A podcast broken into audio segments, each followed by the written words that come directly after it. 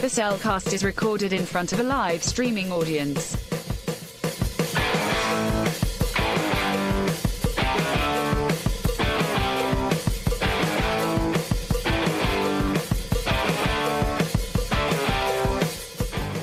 Hello and welcome to another episode of the Cel Cast. Joining me today is a man who likes to run around without a shirt on. Welcome, Jacob. It's like, well, every once in a while, it's it's kind of rewarding, refreshing every once in a while. Why? Thank you. Some of us can't get away with that. Why? Thank you. Let me co- introduce our co-host, a man who just wants to, with world domination with long, flowing white hair. I don't know why he has white hair. Welcome, Drew. you know, some days you just have to learn to let it go. Okay, Anna. Anna. Whatever. Also joining us and loving all this Disney commentary jokes we just threw at each other is Uh-huh. our is the captain of the Retro Rewind Pod. Welcome, Francisco. Hello, guys. or How should I say? Roy? Hi, Roy. No, you should not say that. Francisco. Let's say it together, all. Francisco. We're not in California. Yeah. There ain't no Golden Gate outside. Oakland is far away. Been there. Beautiful city. I'm sure you have. How are you doing, Francisco? I'm doing pretty good, guys. Well, uh, the night's still young. We'll see how things trans transpire, but so far so good. Right. Yes. Anyway, And that you're wasn't to get you guys. That's was more to get my life. all right. Y'all ready to jump into the spoiler-free section of the review of Fire and Ice? Yes. Let's burn it up.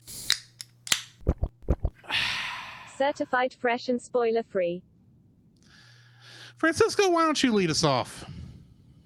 All right. So uh, I think you're the only one who saw this before. Yeah, I saw it like as uh, you know a very very uh, a hardy five year old maybe. so this what a movie to watch at five! Wow. Right? I don't know why. Uh, I mean, Must have been the edited version. I doubt it. My growing up, we were pretty much allowed to watch radar movies at Hmm. a young age. I don't really know why. What my parents. Uh, uh, oh, I have a, a some semblance of what my parents were thinking, but I'm not going to out them about that right now.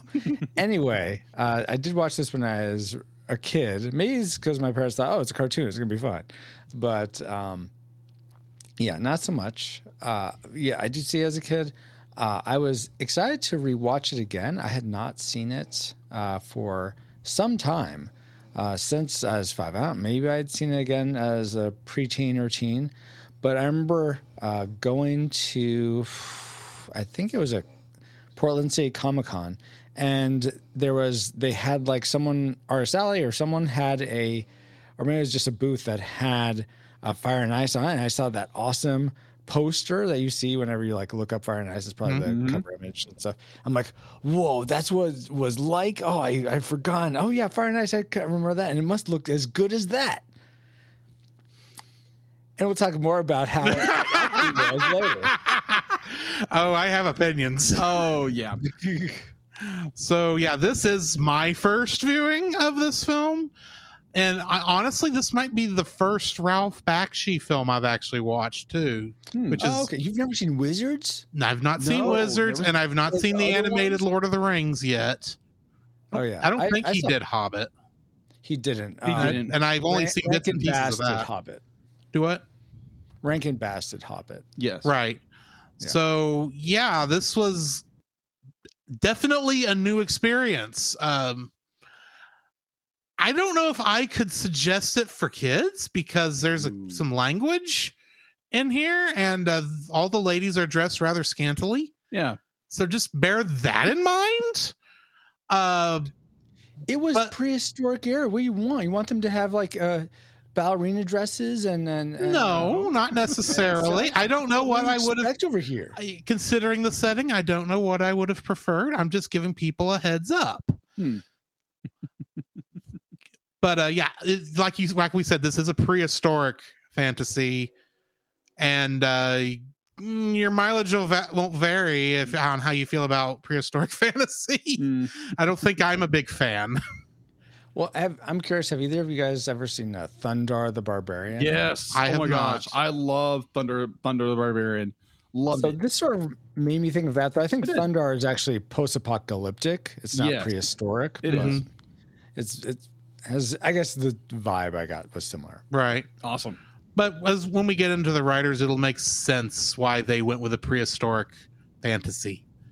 So, uh, Jacob, what are your thoughts? Uh, this is my first time viewing this film. Uh, I put it on the list because I saw it was one of those underrated gems that like people are recommended, and I was like, hmm, I never heard of this. I saw the artist, and I was like, ooh, I really love his art. And Ralph Bakshi, I've heard of Ralph Bakshi. The like You're you're talking about Frank Frazetta's art. Frank Frazetta. Yeah, thank Frank you. Frazetta. Yeah, yeah, Frank Frazetta. I love his art. yeah. Um, I wish I could emulate some of that. That's amazing. Um, and then obviously the director. And Apparently, Thomas Kinkade could emulate some of his art since he was one of the background artists.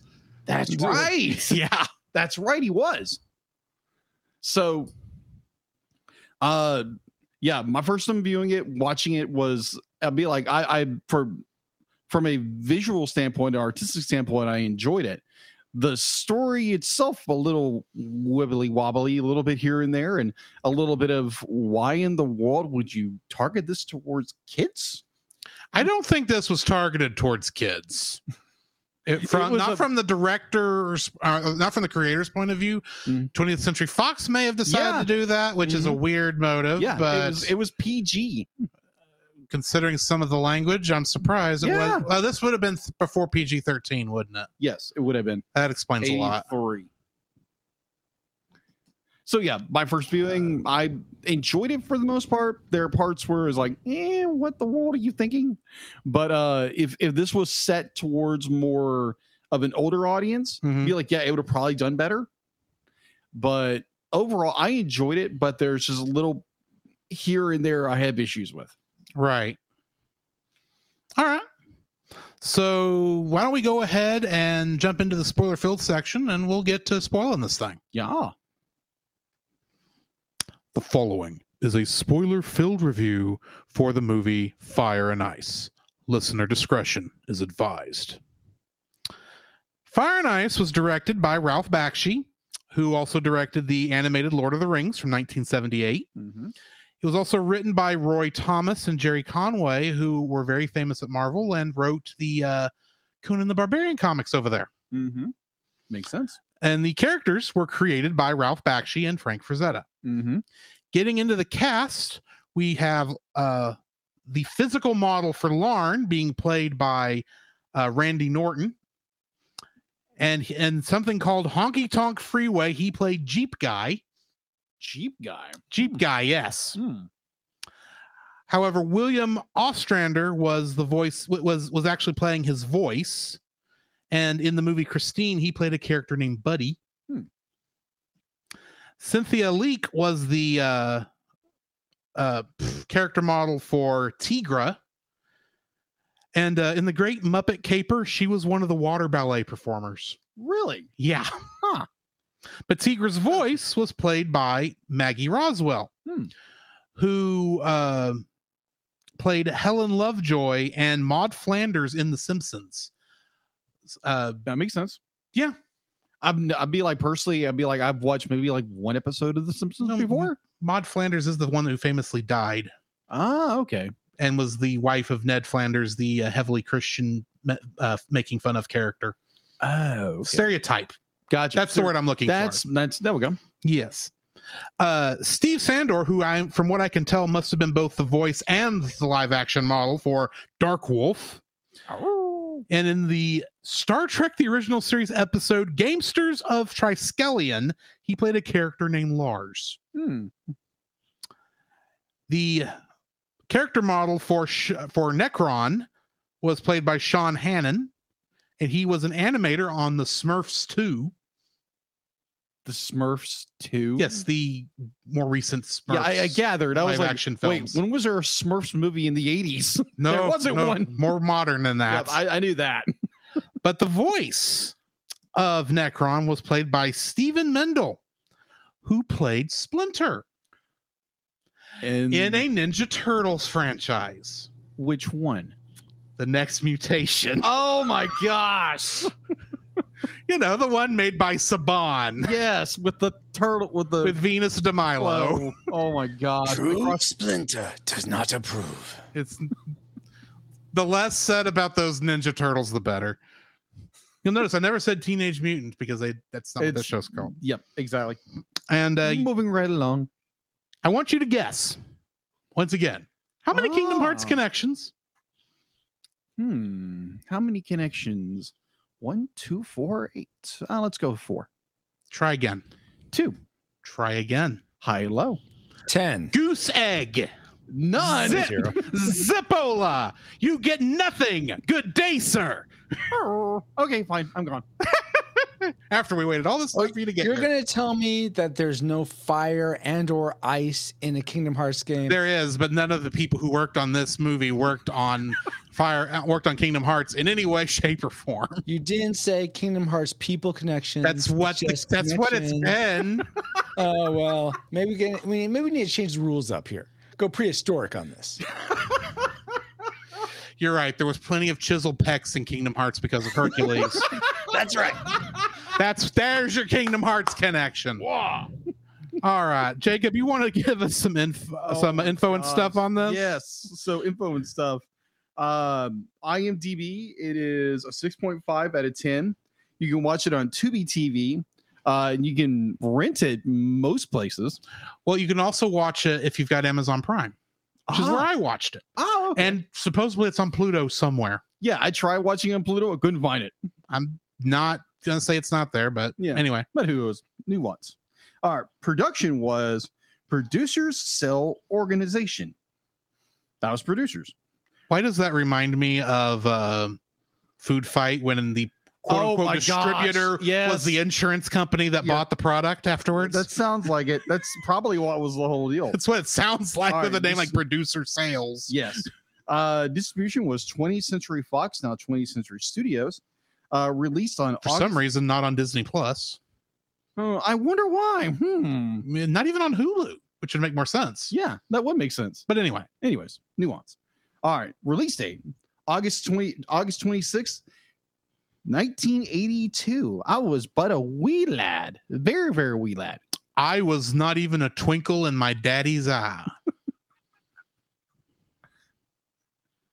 I was two. You were two. Okay. I figured I was the young buck here. All right. So box office at an estimated budget of 1.6 million dollars.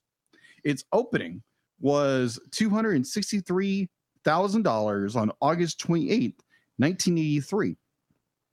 Its U.S. gross, seven hundred sixty thousand dollars. Its world gross is the exact same.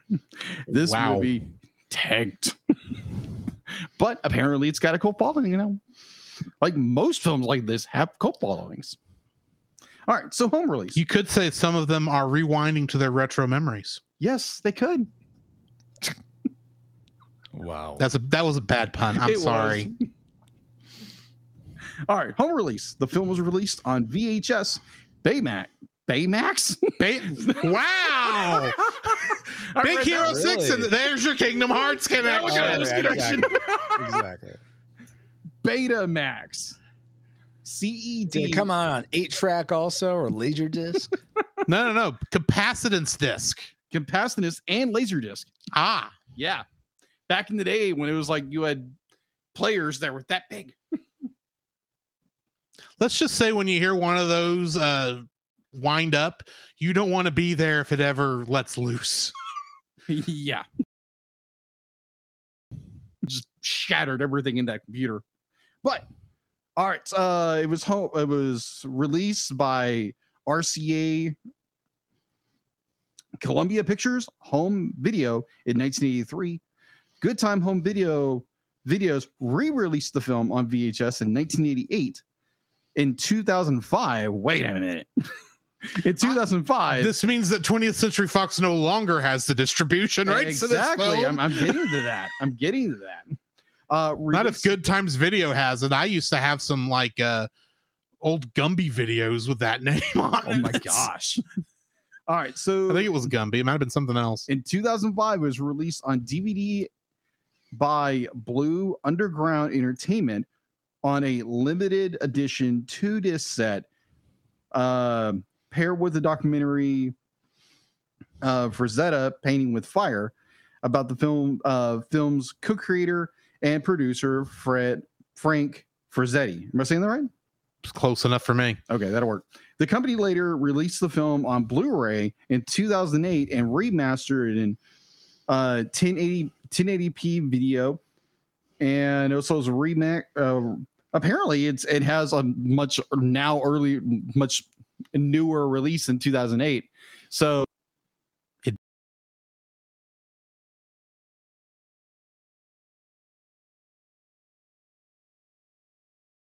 Did it again. Okay, we're back. okay, good.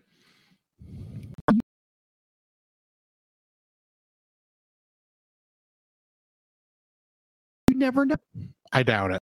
I really do doubt it. Who knows? So that is all I have for info and stuff. All right, getting into the summary. From their citadel Ice Peak, the Ice Queen Juliana and her son Nekron send forth a wave of glaciers. This forces humanity to retreat south towards the equator. Uh, Nekron sends a delegation to fire to the volcano. Jer- Ostensibly, the troops can abduct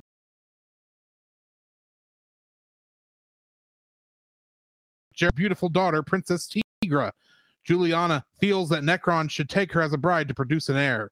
Tigra escapes her captors and comes upon a young warrior uh, named Larn, the only survivor of a village destroyed by Nekron's glaciers. The two grow close, but they become separated when Larn is attacked by a monstrous giant squid, and Nekron subhumans recapture Tigra. She briefly escapes again, but runs into the witch Relay. Is that how you say that? Yeah, I will go with that. And her son Otwa, who really needs a haircut, who intends to use her as a bargaining chip for incurring Nekron's favor. However, the subhumans simply kill them and take Tigra to Ice Peak. Nekron refuses to marry Tigra in spite of his mother's plan, but keeps the princess as a hostage. While looking for Tigra, Larn encounters Darkwolf, a mysterious masked warrior who pursues a personal vendetta against Nekron and Juliana. When Darkwolf holds off Nekron's hordes, Larn continues his search and comes upon Rolay's remains, which briefly reanimate and tell him how to find the princess. At the same time, Jarol sends his son Prince Taro to Nekron to bargain for Tigra's release. With Larn as a stowaway on their ship, Taro and his emissaries reach Ice Peak. Nekron refuses to release Tigra and insults her, inciting Taro to attack him. Using his magic, Nekron forces the prince and his delegation to kill each other. Larn infiltrates the ice fortress and is rescued by Dark. They travel to Firekeep to inform Jarol, who decides to give them time to penetrate Ice Peak and rescue his daughter until the glacier crosses the border to his realm, forcing him to release the lava from the volcano to destroy the advancing ice.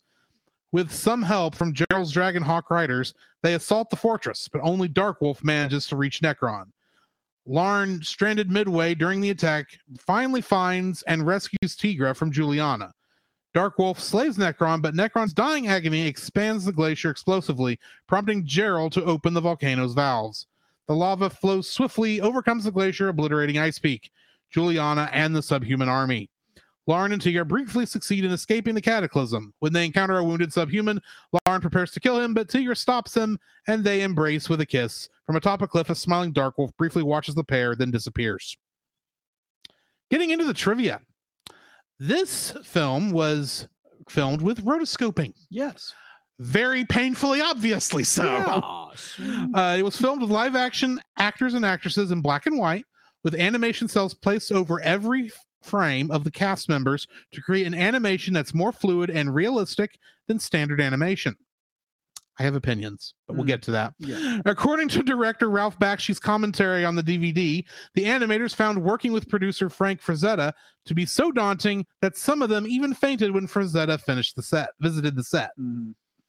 The filmmakers had a real hard time finding an actress with the right voluptuous physique to play Tigra for the live action version of the film. Interesting. Even though the rotoscope performers got top billing in the opening credits, Ralph Bakshi had some of the voices of the characters dubbed based on what he wanted and the abilities of the cast. For example, Cynthia Leake performing Tigra during the live action shoot. However, the animation after the animation was done, Tigra was voiced by Maggie Roswell. Over a thousand background paintings were done for the film. Mm. Moreover, eight to ten paintings were done per day. The stuntmen who played the subhumans found working with Frank Frazetta to be quite frustrating because he gave them very specific instructions on how to move. Artist, right? Yeah. two young artists working on the backgrounds of the f- two, two young artists worked on the backgrounds of the film. Both went on to be famous in their fields, one being Thomas Kinkade, known as the painter of light, and James Gurney, creator and painter of the popular Dinotopia series of illustrated novels. They painted the backgrounds exclusively in the style of Frank Frazetta, who was producer on the movie. Uh, the two credited writers I already mentioned were uh, the edit- both served as editor in chief at Marvel Comics in the 1970s. Thomas took over the position from Stan Lee in 72, and Conway held it briefly in 76. Dark Wolf is never called by his name in dialogue in the movie. Mm. Tigra's Panther, Shantain, Mm. is the Arabic word for Satan. Hmm. And the two lead characters, Arn and Tigra, do not face each other until 31 minutes into the film and have approximately seven minutes of shared screen time. That's all you need for love. Yeah, exactly. But anyway, that brings us to the end of the trivia. So, Francisco, what is your first like for this film? Uh, the thing that really resonated with me was how much this, uh, the setup for this movie felt like a sort of your old school RPG. Like there's these two Mhm. big forces opposing each other, and your character is just sort of caught in the middle. You're like some, uh, just someone of no consequence, but you get sort of involved in the war through a bunch of uh, either uh, uh, unlucky or unlucky or providential uh, events, and you go on to uh, uh, actually uh, have a I don't know some effect on how the bigger esca- bigger war escalates or the bigger battle escalates. So I really like that sort of setup uh, with uh, Larn being sort of that that uh, person that eh, he could. I mean, a villager could have been that, but I sort of liked that that overall uh, the overall way they created the story in that way. Jacob. All right, my first like might be uh, not controversial, but maybe a unfavored opinion. But Okay. I like the the effort in which they did with the animation with the rotoscoping.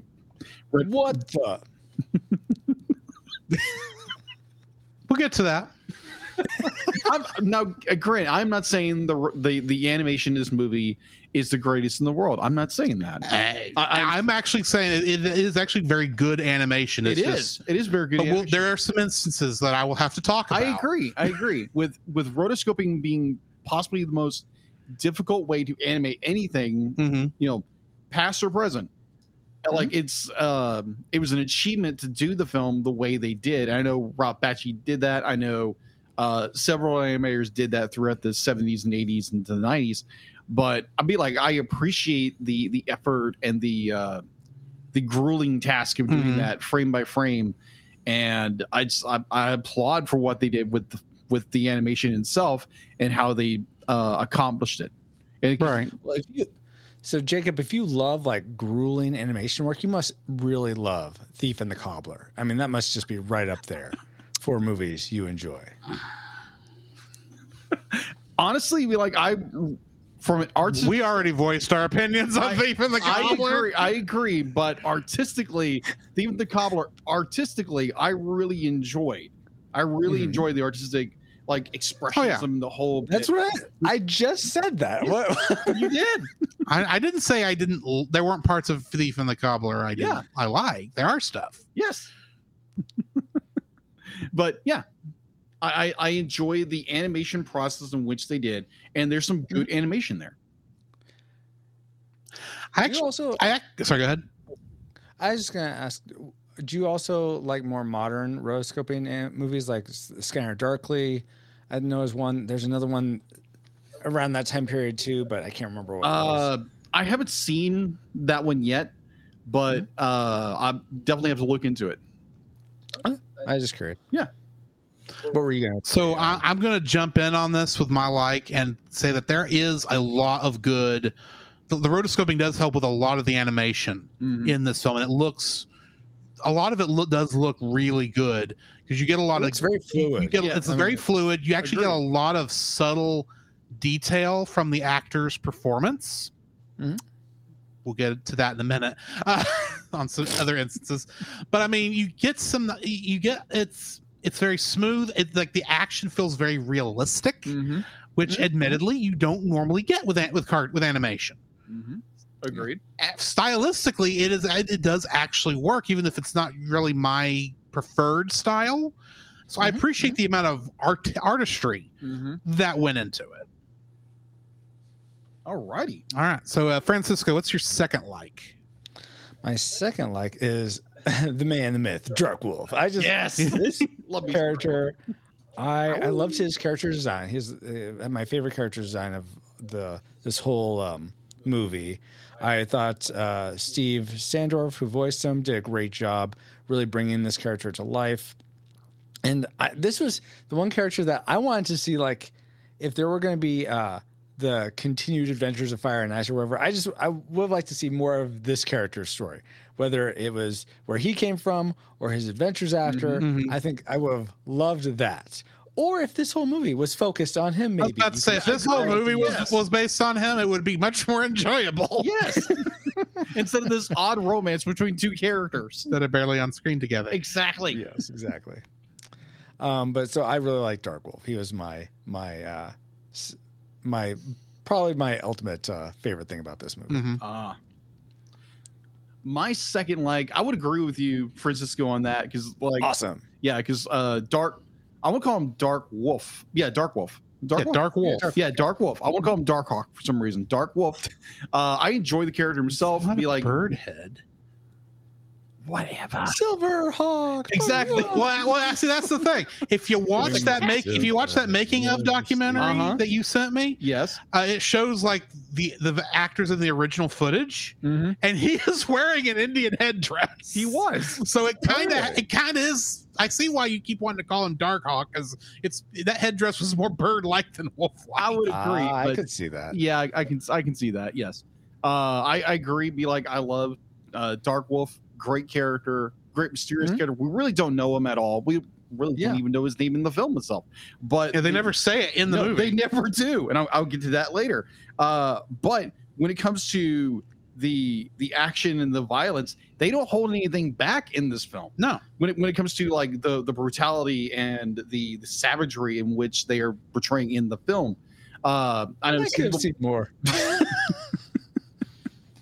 though, though they weren't going for an R rating. I no, they weren't Right, going no, for a right. rating. Yes. oh, yeah. Uh, they they definitely uh pushed that PG thirteen film uh, rating, which wasn't there yet. right. yeah, yeah. but uh but I, I i enjoyed definitely that time period of the, of the late 70s into the 80s where they were experimenting with different things and Mhm. trying to push the Mm-hmm. Limit with Yeah, yeah. um with violence and gore Yeah. and that kind of stuff um and I be like, as art artists, when not definitely as artists, and definitely as a as a viewer of films, when you Mhm. when you see something, they actually go in and you murder you murder a character and they're dead. It's not oh they disappeared for a while. Oh they went into the void or something from like Yu Gi Oh or something like that. You mean uh the nightmare? Was it the nightmare realm? Something like that. Something like that effect. It's been But- too long. Yes, but Shadow realm. It was Shadow- the shadow There we realm. go. Characters didn't die; Yeah. they got sent to the shadow realm the Phantom Zone. in Yu-Gi-Oh. Yu Gi Oh apparently. in the American dub when uh Mm-hmm. Mhm. Four Kids uh got the rights to it, the original Mm-hmm. Japanese is very older than the audience Four Kids was going for. So Oh, when okay, characters really? from in the Japanese version died, Mhm. which happened on a regular basis, by playing a children's card game, I might add, they got sent to the Shadow Realm in the American version. And, and to Mhm. quote another movie, The Shadow Knows. Anyways, The realm from which he Who came. knows what evil lurks in the hearts of men? My uh, old radio broadcast knows. like like my collection of shadow uh, things. Anyway, Oh, okay. But uh, the the way they definitely during that era, they would uh, you would see a character die on screen or watch like one of uh, the the the the uh, one of the goons be like he's like struggling in I order. mean the to- cavemen. Yeah, the cavemen. That we got. That's what they were. They were cavemen. They were cavemen that were like you know. The, I, I swear one of those was frozen in the ice in a uh, Scooby Doo episode. They're they're I think technically listed as subhumans. subhumans. Subhumans Thank is you. how they're listed. Yes, I'm like one- calling them cavemen. yeah like one of the subhumans trying to trying to continue his uh what he's supposed to do but he's dying in the process and i love that Mhm. because they put in so Mhm. much detail of what how a character I, I know this sounds like you know my gosh you like gore jacob i don't like gore but i, I love it how they will depict something with such You like the realism. i like the realism there we go thank you i love the realism Why'd you love gore, Jacob? Jeez. i know He's a, well, we know that Jacob loves his uh, real crime, true crime podcast. I agree. So, hey I mean, been outed. taking column A, looking at column B, they're kind of similar. so you're saying the dogs the, the dogs coming out of the bag Maybe. Maybe. maybe. It's like yes, I love love. I feel like love violence and gore. No, but I mean, See, all I this think it- time you thought he was a uh, a, a corgi. The reality is he's a Rottweiler. Ah. have you actually heard me bark? Yes, sounds- I have. It sounds like a Rottweiler. I'm just saying, all you people at home who've never gotten to hear Jacob bark, it is not a cute thing. Yeah, it's like No, it's not. it's not. It's not that. But anyways, we're not here to talk about my Tourette's. Um, but I brought I will say, Jacob, that if this movie had like a lot less violence and gore, it would felt like almost out of place. Agree. Like it- I would. It would have felt too much like a Saturday Yeah. cartoon as Mhm. opposed to I think what the, the tone they were going for. Something Mhm. like uh, Thundarr of the Barbarian. yeah, exa- exactly. Yes. But yeah, I just love when they do realism in these kind of films. Definitely from the 70s, 80s. They didn't hold Mhm. back. It was like, hey, we're going to show this and we're going to push the limits of animation. We're going to push the Mhm. limits of film. Mhm. And I love that experimental age. So yeah. Second is Awesome. the realism. All right. What's your second? Like, My second and final like uh huh. was the music in this. Oh, okay. It wasn't exactly memorable, I would Okay. say, Yeah. admittedly. But I mean, at the same time, it was never a point where it didn't feel like it didn't fit what they were doing. It had Yeah. this kind. It it wasn't. I think it was orchestral. I don't quite I remember because I know it wasn't synth- synthesizer. It was, But I mean, Yeah. it, it felt like it was raw and always hitting the moments anytime they needed to be there. mm-hmm. and it was it was enjoyable. I mean, I mean, I'm not going to go out and buy the soundtrack to listen to separately from the film at any time, but Aw, sorry, William Kraft. Drew doesn't like doesn't like it enough to buy your soundtrack. there's a lot of movies I don't like the soundtrack enough to go buy it. Most of the time, it doesn't. s- It only really works with the film. but anyway, um, so yeah, I, I, enjoy, I my second like for this was the music. Hmm. So now we need to get into our dislikes. Yes. uh, Francisco, what's your first dislike for this film? Okay, so um, And if it's what it is, I'll have to piggyback off of it. well, no, I'm so we we talked about um, I'm gonna go from my favorite thing, Dark Wolf. He's uh, there's a side of Dark Wolf that I didn't like, and that's like it's never really fleshed out how he's able to overcome Nekron's power at the end. Mm. Like Nekron can make everyone with his somehow ice Professor Xavier powers make people kill their other like the the Fire uh, King's son killed his guard. Mhm. Mhm. All that he can make Larn not hurt him. He could just do all these things. He can make big ice glaciers explode, whatever. And yet somehow Dark Wolf is able to push through that. What he like Super Saiyan himself up enough to just push through and kill Nekron? I don't I don't understand why Obviously- or how that happened. Obviously, it was his wolf helmet blocking the magic. That doesn't then they establish that somewhere else. No, they didn't Because actually establish No, it. That is me rationalizing. Oh, Well, okay. the- okay. the- the that is only- Drew's fabulous fan fiction. It's fabulous. Thank you very much. Oh my gosh. The, Well the only played. thing I can rationalize it why is because of Dark Wolf's uh, his ambition and his his rage towards Mhm. Nekron that he he pushes through, he endures what he's going through in order to succeed in what he's trying to do through Well- his sure his sure will, his sure anger, his sure rage towards Nekron. It's pushing him I- forward. Did they set up why he hates Nekron so much? I don't really. No, it's No. never explained. Except So okay, okay, then we're in the same Well, impasse. no, no, no, Let's, let's, let's, let's back, let's back up a second. I think not. There's no explanation given for this character throughout the entire film, I thought- other than he just shows up. no. I, I hold on. I think it was uh Nekron had killed his village. I believe it's like everybody else's he killed motivation. everybody's village. Exactly. So it- it's his motivation. That didn't tell me why he went and got a wolf hat and put it on his head and, That is and, and got anti magic Yes, powers, Yes, yes, there's a lot of information about. become you know, magically resistant. By that token, Larn should have been able to overcome because he because I, I wiped agree. his yes, village I, I agree, but it wasn't. You know. You know. Yeah, it wasn't him. It was Darkwolf. But Yeah, but anyway, yeah, but yeah, I completely agree with you. It's it's a little bit of a, huh? Yeah, exactly. There's there's a lot in this movie that's not really explained. yes. I, I mean, I think wolf I think hat ex sort of- machina. But anyway, I think what you said, Drew, makes a lot of sense. Maybe there is something about how he's maybe one with the wolf spirit or something. that's a, you- and that's just a theory.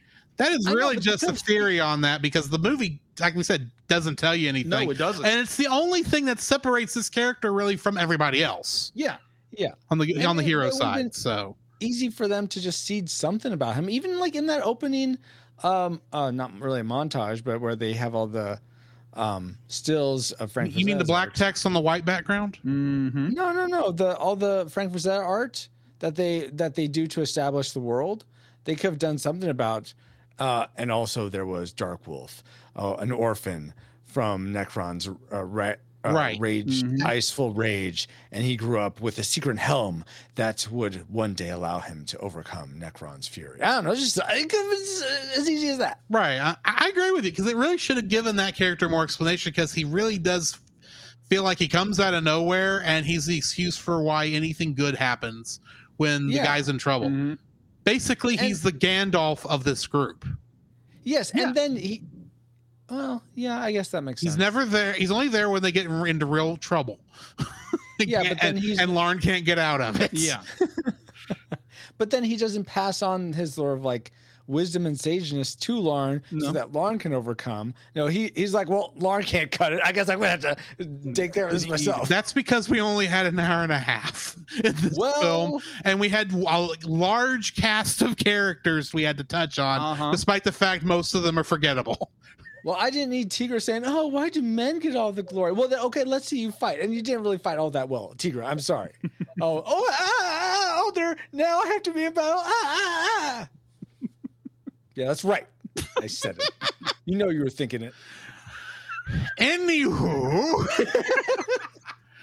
my first dislike for this for it. film, we talked about the uh, the rotoscoping on this and how for Mm-hmm. most of this film it actually does a it is actually very good, very artistically well done.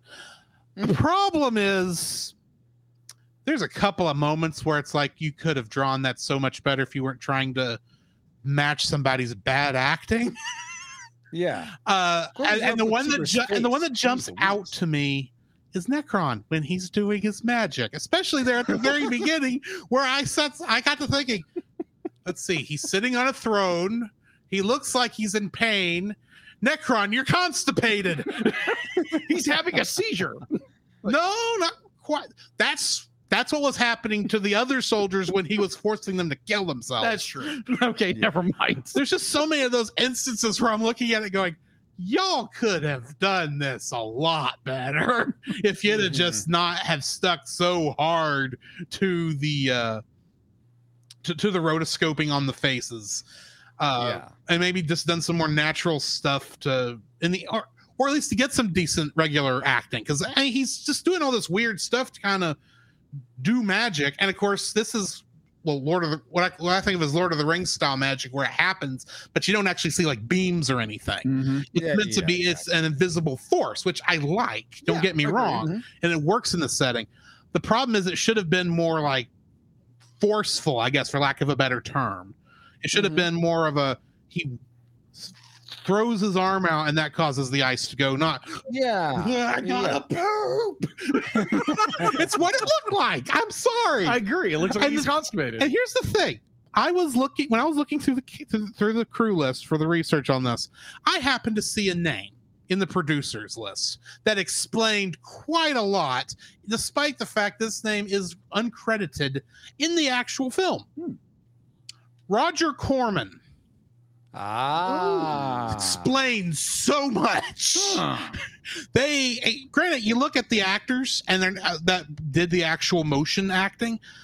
Mhm. They're no, they're all they're all nobodies for the most part. No offense to y'all guys, y'all um, for the most part y'all did a good job, but for the most part these are not you know B or C list actors. E- even that they are Mhm. a lot of them are stuntmen, Mm. which is We fine. just need 'cause they act, bodies. which is good, but at the same time it's like, yeah. Mm-hmm. I, I would have been more impressed if you'd gotten some of the voice actors to actually do some of this instead of having them come in afterwards. Because a lot of times the voices didn't match the actors. Yeah, why didn't you just mocap this? I don't know what. Well, I don't want mocap specifically. I mean, that's kind of modern rotoscoping, but Agreed. it's, it's just I kind of wish it was better. There, there was more cohesion and better thought Yeah. process, and and not sticking so hard to the the rotoscoping that you're even rotoscoping bad acting. Yeah, because Mhm. I mean, at some level, you're not making a live action film, so take some liberties with Yeah, agreed. the animation you're doing.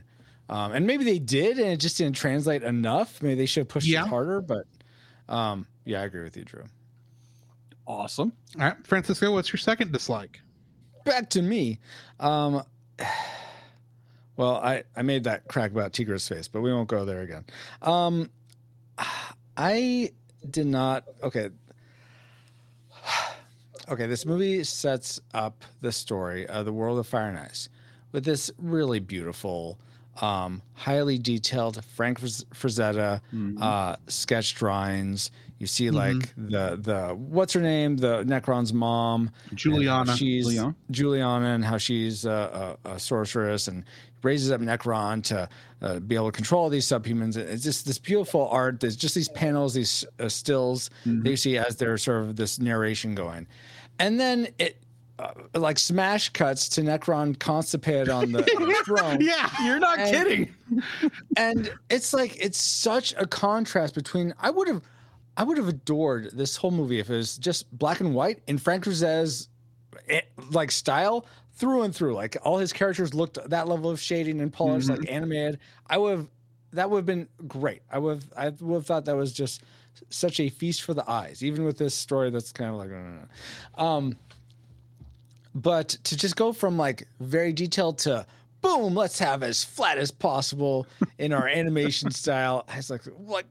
It's just very off-putting. Yeah, this film definitely could have used a texture overlaid on top of the whole thing to give it more Yes. depth. Agree. depth. Yeah, exactly, exactly. And especially when a lot of the backgrounds, like I have this one, those watching the video of toward the end where like all the lava's coming out of Fire Kingdom. I Mhm, forget what it's called. Uh, Fire that, that There we go. Sp- Sparky, sure. No, Fire I think Keep. it's Fire keep. oh Fire Keep. That's right. No, Sparky. Sparky. It Yeah. Sparky- It's, Sparky- it's Sparky now Town. called Sparky. Uh, This Yeah. is official Cel Cast lore now. and so this is beautiful uh and the backgrounds a lot of them were very uh beautiful if not watercolored and sometimes i felt like the the hard lines around the characters um that were rotoscoped made it feel like they were uh, even more out of place Mhm. from the backgrounds but i digress i i, I just thought that was I, I almost wish they didn't have frank Frazetta's art in the beginning and it was just white text on black background so we don't have such a, a mm-hmm. stark difference between look at this beautiful art and now here's this We tried. But we emulated the spirit of it. Not really. Let's whet your appetite. And now Yeah, we'll take yes. it away. Here's this amazing illustration. And now what we were able to animate.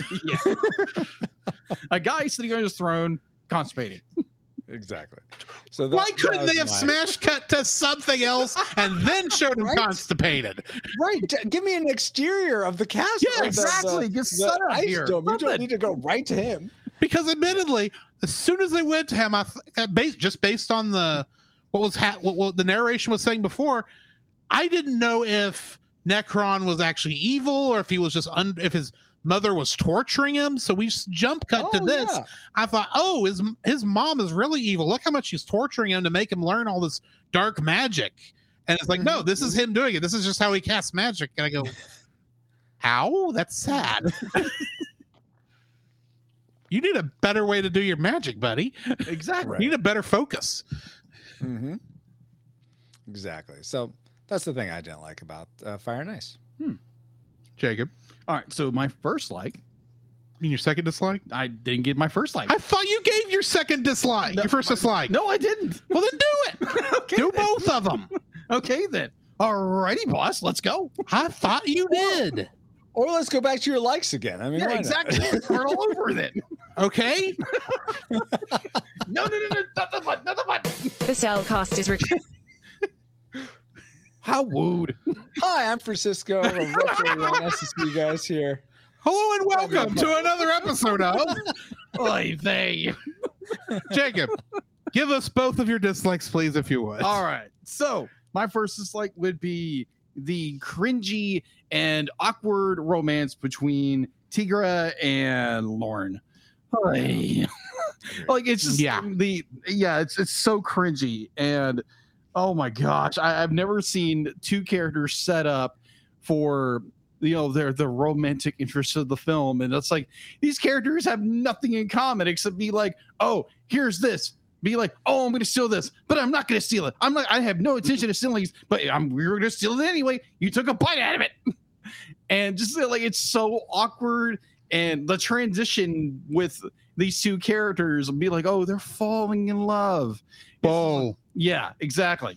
There's no indication these be like, oh, but I care deeply for her. It's just like seriously. It was the the the the trans the the way they did that again, there's a lot of like, what the heck are you doing in this film?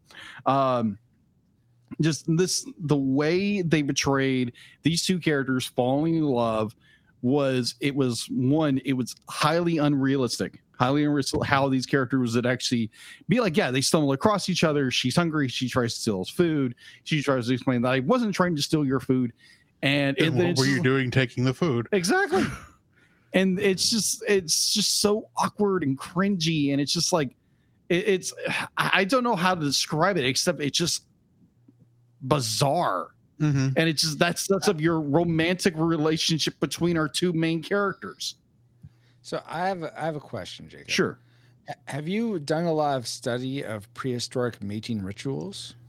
Well, frankly, no. So how do you know this is exactly how it would have happened? Well- because there's a lot of this film that seems more medieval than prehistoric. I agree.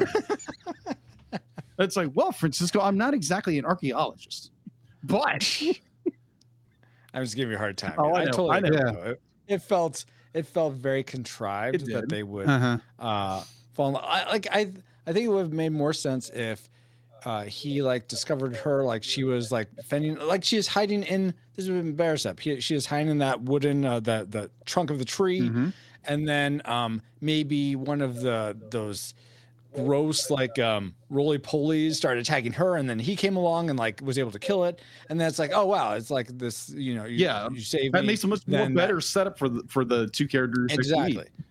exactly. And then she helps him through something. I think that would have Mhm. been it would have been an awesome partnership in that regard Mhm. and really like forged a relationship as opposed to you have food. I want food. I steal your food. "Uh, you can't steal my food. I love you. Pretty much. Pretty much. Pretty much. All right. so going going Well, go ahead. Just to keep everything separated, for it. so you don't have to. Just, well, why don't I go ahead and do mine, go for it. and then we'll come back to you. That'll work. Okay. My second dislike is the existence of that witch Role, or oh, however you say her name, because so much of that character makes absolutely no. Relail? I don't know how you say her name. All I know is she's she's an annoyance halfway through the movie, and she dies like very quickly, Mm-hmm. and then she shows back up later in the film. And she's already a skeleton. I was like, how long did it take you to get to this witch's house after we saw her die? This is supposed to be taking place in less than a week, and she's already Well- a decomposed skeleton. because the the hut was burned down. I actually went back. I'm like, because that confused me too. I'm like, oh, it just they the subhumans let the the sparks or I don't know how they did it, but they knocked over like the the the the thing that had all the the fire pit or whatever. Well, knocked as- it over and As gory as this movie down. has been, they didn't make this part gory enough because that's All right. not that obvious. I needed to see the witch burn. Well, I mean, just leave the Burn with fire. You just got to leave the camera on that hut for a little while so we can definitely see it's on fire. I'm Drew. Drew, there, there's no camera. It's an animation. There was an animation camera. Do you not know how cel animation works? It's in the theater of the mind. Bull. or, sh- or should I say wolf? Uh, but yeah, the character comes in out of nowhere, leaves just as fast. She does at least some good. She, she gets Tigra recaptured by the villains after we've had the five seconds of romance that Yeah, that exactly. cements their relationship and then she's al- somehow alive just enough to tell him, "Oh, Nekron's got her." It's like I could have figured that out. Next Without- after, why are you torturing me? And and then there's her son, who is a subhuman yeah. and needs a haircut. Seriously, the man looks like he's wearing a wig that's not that was not animated originally on that body. Yeah, yeah, totally. It- I concur. It looks it, it, that layering looks worse than some of the other layering in this film. Agreed. But anyway, that's my second dislike is that entire sequence. My Mhm. second second dislike of this film is oh my gosh, the jump cuts. The jump cuts. All I mean, I know we put it around it here and there, but the the jump cut beginning where we go to Nekron, Nekron, Nekron, Yeah. Nekron. Nekron. Thank Nekron. you. And uh, him being constipated on the throne, uh, to like every other scene is a jump cut to something. Yeah. There, there's no solid transition nowhere in this film. I feel like there's Mhm. occasionally one, but throughout it, it's more you have uh, the scene where uh, Larn is trying to find Tigra. Tigra? Tigra. Yeah, Not Tigra. I want to say That- Tiger. but that's a it's far Thundercat. better character. Both of them, yes. yes, Both tigers. that is true. Because we don't talk about the third one. Okay. Moving on. Oh, never mind. How did you not catch that joke? I, I- was not that Sorry. Sorry. I still don't get it, but we can move. subtle. Thundercats. We talk the first the, the original Thundercats is good. The anime Uh-huh. one is good. We don't talk about Thundercats good. Roar. Oh, that's what you mean. I thought you meant like there are three different characters named Tigra. Okay. No, Tigra. Are Anyway. Whatever it is. We don't talk about Thundercats. That's uh, that doesn't work. Moving on. But, But uh, the, the transition not to this Thundercats isn't Disney. no Encanto is. We don't talk about Bruno. That's a fun. That's a fun joke to use anywhere. No, no, stop. Not allowed. Moving on. yes moving right along Digadoom, digadoom. but the, Pulling from Muppets another are Disney Disney movie. Doesn't count. but the transition in this movie are so bad it's like can, can you just put some little like great like moment where it's like okay we're going to this scene this scene but nope boop boop it's like where in the world are we Yeah, there's never a fade black, fade to black, or a fa- or fade between scenes or nothing. Yeah. Did you guys um have you have you guys seen um what's it called? Uh uh uh, uh Mad Max uh Fury Road. Yes, no i have not yes, I have. Okay. I saw it in theaters. well, So there was a little like uh featurette or something about George I think George Miller is the director of Yeah. that. because he's the director of his- the original one. yeah, his camera work and how he keeps your eye in the same spot even as it moves from thing to thing. Like it'll be focused on the steering wheel, then in that same spot as it cuts to something else, the, your focal point is still in that same spot. So your eye doesn't have to do a lot of work of figuring, okay, where am I now? Where am I now? It's very easy. You're just sort of locked in Mhm. and then and then when the it does move to somewhere else it's an, an important reason for that and so i think if it is going to smash cut like you were saying or ju- do a lot of jump cuts like you were saying jacob Mhm. it would have been much more it would have been more um beneficial if I think they were intentional. It, Yeah. Yeah. How it seems None of uh, none of the cuts were together. intentional. It was just like, no, they weren't. we need to get to the next thing. Yeah. We need to, we need to tell the story, this part of the story now, instead of like, oh, let's figure out, okay, how artistically are we gonna Mhm. show this From Yeah. happens? and go to Well, it, it, it does feel like maybe because they were getting close to the end of post production on this, when they got to the editing, they must have been running out of time and money, so they were got in a hurry. Mm. that's possible. Yeah. That's very Yeah, yeah. possible. I, I don't know if that's what happened. It's just that's what feels like it happened. Mm-hmm, mm-hmm. Absolutely. Yeah. All right, so that's the end of your That is dislikes. into my dislikes. So then we need to get into rating this thing. Now, of course, Francisco, as I'm sure you remember, we use a uh, 20 point scale from zero to 10 with point fives Tragic. in the middle. Got Do what? I said tragic. Got it. Yeah, yeah, we'll go with it. I, I, I, well, tragic. That would be a 2.5. I have I have a, a number. Don't worry. Okay, okay. So, Francisco, what is your, your rating for this film? Uh, so I give a solid, strong 3.5. Oh, that's our lowest score outside of Bad Movie Month. Bird. All right. So here's the problem with this. This movie is such a tease. It's like the quintessential tease. It whets my appetite for a sword and sorcery movie, and it doesn't help that uh, there are like very few, very few good ones out there. Agreed. So not only does it whet my appetite for them, but it doesn't deliver on what it set out to be in its, in of its own right, and then it whets my appetite for things that aren't even there for me to consume. So it it just it it uh, scores bad points on all fronts. I was trying to think of a better way to phrase that, but nothing was coming to mind because I'm so g- confuzzled by the badness of this movie. I am going to rate it a five. Uh-huh. And- Too high. And the reason I give it that much, if you remember from Bad Movie Month, my rule is if you can't be good, at least be interesting. Yes, And there's a lot of interesting in this I film. agree. And there's a lot of stuff that I It's really very want. interesting how Dark Wolf manages to just cut through Nekron's magic. That is really interesting, but it's never solved. I'm so, but if you let me finish, no, I'm not gonna let you finish. I'm- Just I'm- rate- I'm- this down to I'm saying there's also a lot of stuff in here that I really would love to see the RiffTrax guys uh, talk about. This Yes. needs to have a RiffTrax riff. Absolutely. That would be a lot of fun to watch and make it a lot more enjoyable of a film. So yeah, I, I that's why I'm giving it a five. It is interesting, but it's not you know 100 percent perfect. Uh, Jacob, All right, so I'm gonna give this movie a five point five. also too high. Also Too high, guys. Come on, come on. What? I can't help. Come back down to reality, guys. It's not that high of a movie. I'll be quiet. Go ahead. Tell me why it's a five. Or just rate a 10 while you're at it. No, this is nowhere near a It's not a 10. ten. No, I- it's I also would like to point out for, for people who have never caught this is that our we have a very wide swath of stuff from 7.0 to, to 9.5. So 5.0 is probably rates closer to his 3.0.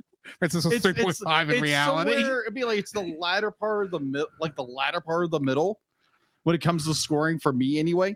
Um, th- there's a lot of be like there's a lot of interest in the film. The animation style which they use is interesting. Like artistically is very good. Uh, Sure. the the the execution in a lot of it isn't very well done. The the nothing is really explained like whatsoever for the story. Uh, the, but like obviously the the the intro is introduction, yeah. but there's like our character, like our favorite character of the movie, Dark Wolf, is never explained who he is, what he's doing here, and how did he get the name Dark Wolf? That's because if they had explained that, he would have become the protagonist of the film, and that Yeah, was not exactly. their intention. Because they recognized he was the most interesting character on screen. Exactly, exactly. So yeah, I'm just gonna give it a five point five. It's in the middle. It's in the middle somewhere. Be like, would I rewatch it again? Maybe just to like just tickle that that funny bone. Would, would you watch it again, not for free? I Like, would. You had to rent it, would you do that to watch it again? To rent it. Hmm.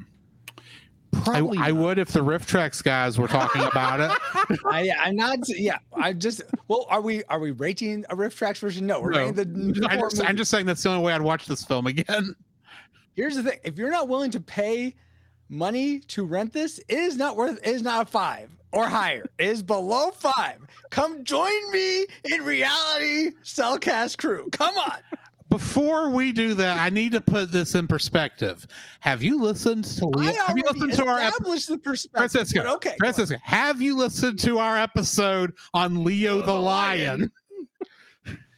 I have not. Is that the Disney like short? No, Oh. no, it is the worst film we've ever reviewed. Oh my Okay. god. What am I thinking of? What's what's the Disney lion?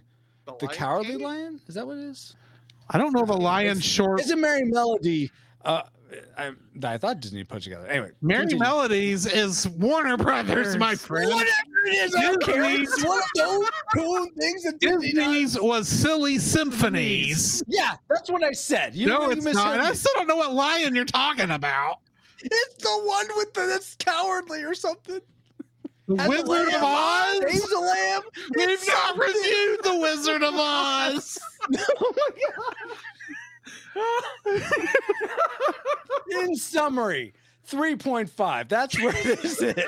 Anyway, this is going off the rails and off the rails fast. Next, Yeah, because you guys are in Fantasyland with five. We're delusional. I- I go, Francisco, do you want me to give you some homework? oh god. I will give you three films that will make you understand why we're rating this just a little bit higher than you. You know what? You know, I will take. I- I'll, I'll watch one of them. Hit me with your best shot here. Leo the Lion. Okay, Leo. Where am It's I? It's on gonna find that? Amazon. Leo The Lion. It is garbage. It is absolute How- garbage. Putrid garbage. Am I like going to be in for like a three-hour epic here? No, it's an hour and a half. Okay, so comparable to the Fire Night. Yeah, Okay, okay. It's an hour and a half. And I believe my official final rating for this thing was that I could not call it uh absolute burning garbage. Yes. Because that would be an Insult insult to to absolute absolute burning garbage. garbage. That's impressive. All right, all right. so in And what did you rate that then? Zero. A zero. Okay, all right. Zero. We both rated that a zero after we said we will never rate a movie a zero. we did. Wow. Two episodes later. See, and I'm not even saying this is a point five. I'm giving you like three points above that. Right. So I, I, I'm just saying this gives context as to why we're being so nice to this film. Either way, next week Yes. we are going to be reviewing Megamind. A better film, hopefully. It is a much better film. so join us next week for that. But in the meantime, I we are going to hit the bumpers. So we when we come back, we're going to be talking about uh, what we've been watching, what uh, some what we got in the news, and we may have an interrogation to do, Maybe. and then we'll be talking about X Men. So join us on the other side for that. This podcast is a proud member of Culture Box. Whether you enjoy geeky reviews, comedy, or original fiction, you can open up the Culture Box and find something excellent for your soul.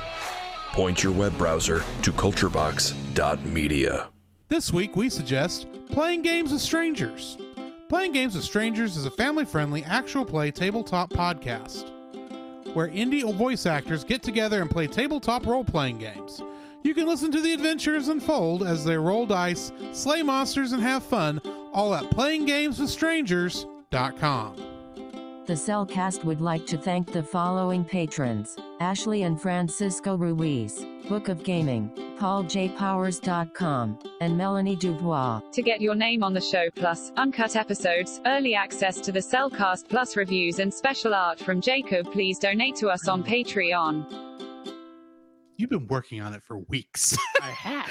but you get it. You get. We'll get it when we get it. We'll, we'll get there when we get there. So, listening to our bumpers, you probably noticed we have a new member of the Culture Box.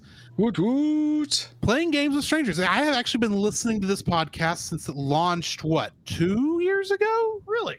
That sounds Three about years right. ago? I am caught up. three, I, I think. That, I think actually I have not listened to the most recent release. I'll say Mm-hmm. that. But uh, it's actually a very fun show, and I actually do suggest it. Uh, maybe not, maybe not for kids.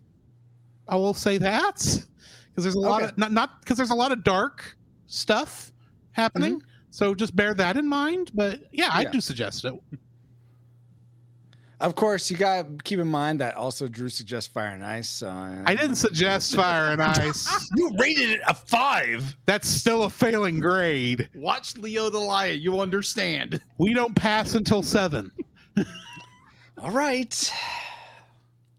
Anyway, are y'all ready to jump? Uh, well, I, let me back up. Yes, and go check out Playing Games with Strangers. Yes, Awesome. definitely go check them out. So, guys, I have a question for y'all. Mhm. What have you been watching? Francisco, let's start with you. Let's see. Uh, I've been trying to watch some older movies, and I unfortunately have not been able to finish any of them, which is kind of frustrating. But I tried watching a movie called uh, Red uh, Red River with uh, Bruce Boxleitner in it. He's like a cowboy, and like uh, they're trying to get a a uh, uh, like think of like City Slickers, how they're trying to just move a, a cattle drive from I think it's from Texas to St. Louis, something like that. That would make sense Um, if they have to cross the Red River. Mm-hmm. Oh, okay, yeah, yeah. So I'm I'm only sort of got started in that. Then another movie I only sort of got started in was called um uh a Black Moon Rising, I believe. It has Tommy Lee Jones in it, and it's almost like a corporate espionage movie, which seems really interesting. But it's like set in the '80s, so it's funny. Like the the the tech is very like like very um archaic compared to what we have now. It's no Mission Impossible, but that seemed. I mean, Tommy Lee Jones. uh brings himself to this and from what I've seen so far. Uh, so I'm excited to go back to that. Um, let's see, what else have I been watching? Uh, saw some episodes of X Men, the animated series. Watched that recently. Yeah. Um, and we'll oh, get and that here in a minute. and I'm about to. We're close to. A, I assume Buu is going to get unlocked in the Buu saga in Dragon Ball Z, just because if it's the Buu saga, it'd be kind of anticlimactic if he never comes out of his egg. We're uh, approaching that in DBZ. Mm. You're in for a trip. okay. I'm just going to say How about that. you guys? Uh, Jacob? All right. So I watched a movie I recently picked up from Disney Movie Club. It was a two pack, and it was the Hunchback of Notre Dame. The ca- Disney's Nice. Notre uh, Hunchback of Notre Dame came out in 1988. Never seen it before. divisive film. Yeah, agreed. It's divisive. I actually enjoyed this film. I, I really Yeah. enjoyed it. The the storytelling, the the the conflict between the who uh what not what, but of Quasimodo and to obey his master, his adopted father, or go out and see the real world. And you can see a lot of possible inspirations for Mhm. future films with this. And uh, I think it was a film I just I, I had no interest in. I think I had started to grow out of cartoons, but I really hadn't at that point. Right. But uh, after watching it was it was a wonderful treat watching this film. I was very Mhm. surprised by it, and Yeah. Esmeralda. Oh my gosh! uh, wow, Hunchback was 95, right? ninety eight, I believe. I could be In wrong. my mind, it was the same year as Toy Story, but admittedly, I can be wrong about right, that. right, right, right. I will do a quick look for that. Because I remember part of the reason I didn't watch it was there was 96. 96. 96. 96. Okay. Okay, 96. I remember there was Close. there was a Christian boycott that was or Baptist boycott that was going around at the time, which is why I didn't really part of the reason I didn't watch it. But Mm. then I was also 11. Okay. Oh, yeah. I'm sorry. It's 1923, actually. I Oh, would you have mean the animated one? I would not have been. Yeah, thanks, Paul. yeah. Come on, Paul. Come on. Anyway, Yeah. So I, I have watched that rel- relatively recently, like Yeah. within the last 10 years. I really, I'd be like, again, I really enjoyed it. I love the conflict that Quasimodo goes through the, the entire film, and uh, it's uh, uh, there's a beautiful scene where uh, Esmeralda is taking uh, uh, taking shelter in the church. She's taking Mhm. sanctuary, and uh, there's a beautiful scene where all these people are praying. and They're praying for themselves. They're praying for wealth and prosperity and their wealth and their health and all of this. And Esmeralda is singing this very beautiful song of uh, praying for her people, praying for those she cares about, and praying for those that uh, that uh that are the downtrodden a little bit Mhm. is what Mhm. as, as a as Christians, that's what we're supposed to strive towards is not to pray for ourselves, not to pray for our own our own wealth and our you know prestige. Like even Christ even commands us not to do that, but rather to be humble and pray for others and pray for those that are that are lost and pray for those who are less fortunate than us. And so I found that really moving in the middle of this film. I was like, wow, this is really good. And uh great movie. Great, great movie. And then um just out of a whim, I I had bought this uh, DVD Blu-ray uh, bundle pack bundle of movies a couple of years back. And uh I bought with the bundle uh seaQuest DS9.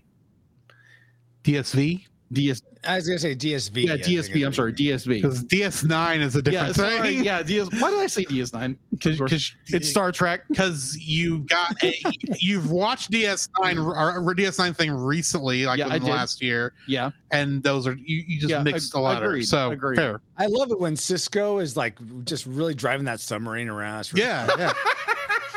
Through the whirlwind instead of the wormhole. exactly. Yeah.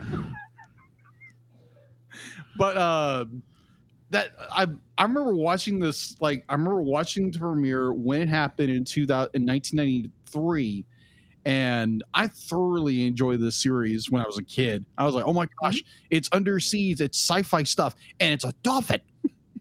but this is actually a really, really fun show. I watched the the uh, the pilot movie Mhm. and it's really well done. The the sets are really you get Roy Scheider Schneider Mhm. in in the in the main role, and oh my gosh, this man can act.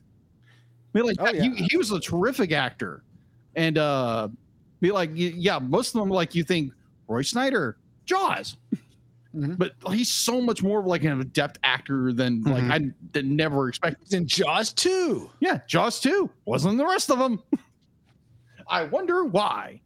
Uh, because they became very cheap. Yeah, agreed. Jaws 3D. Oh yeah, and the 3D was so good in that one. Yeah, Jaws the Revenge. especially No. especially that shot of the shark just slowly moving towards the camera like a lifeless husk yes, as it's supposed to be coming towards you to bite the camera. yes. so cheesy, so cheesy. Uh, so yeah, I watched the first episode and I got into the second one before I came over here, and uh, that wasn't the reason I was late.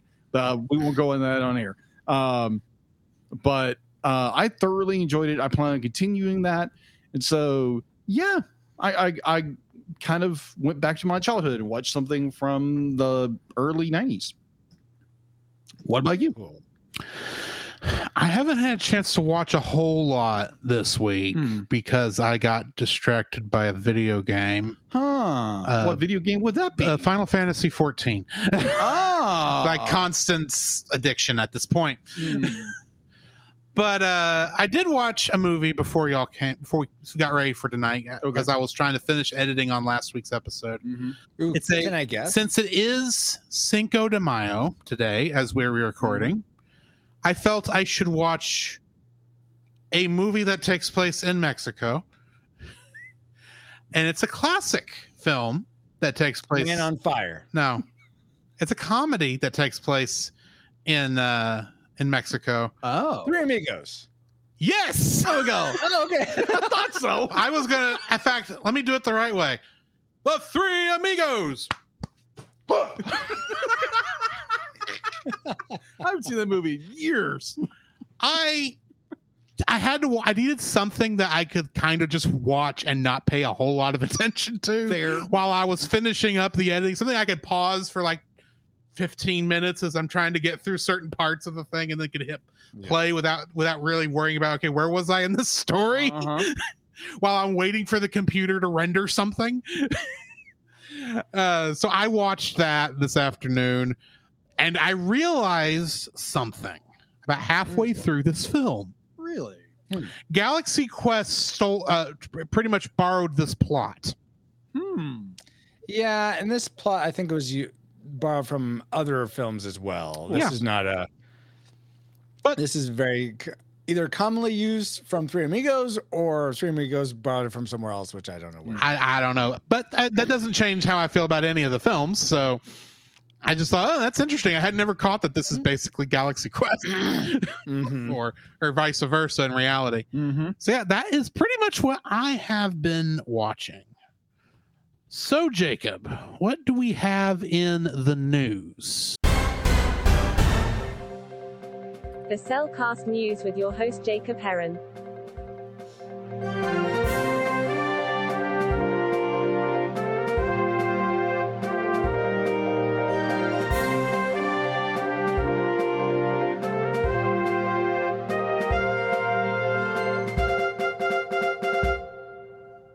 Why? Thank you, Dealet. And getting into news, we're going to talk about a movie that I know Drew loved to death. I think we did it in our first year or second year. I can't remember which, but I remember he loved this film to death. I'm not sure if he's being sarcastic or not. I don't know.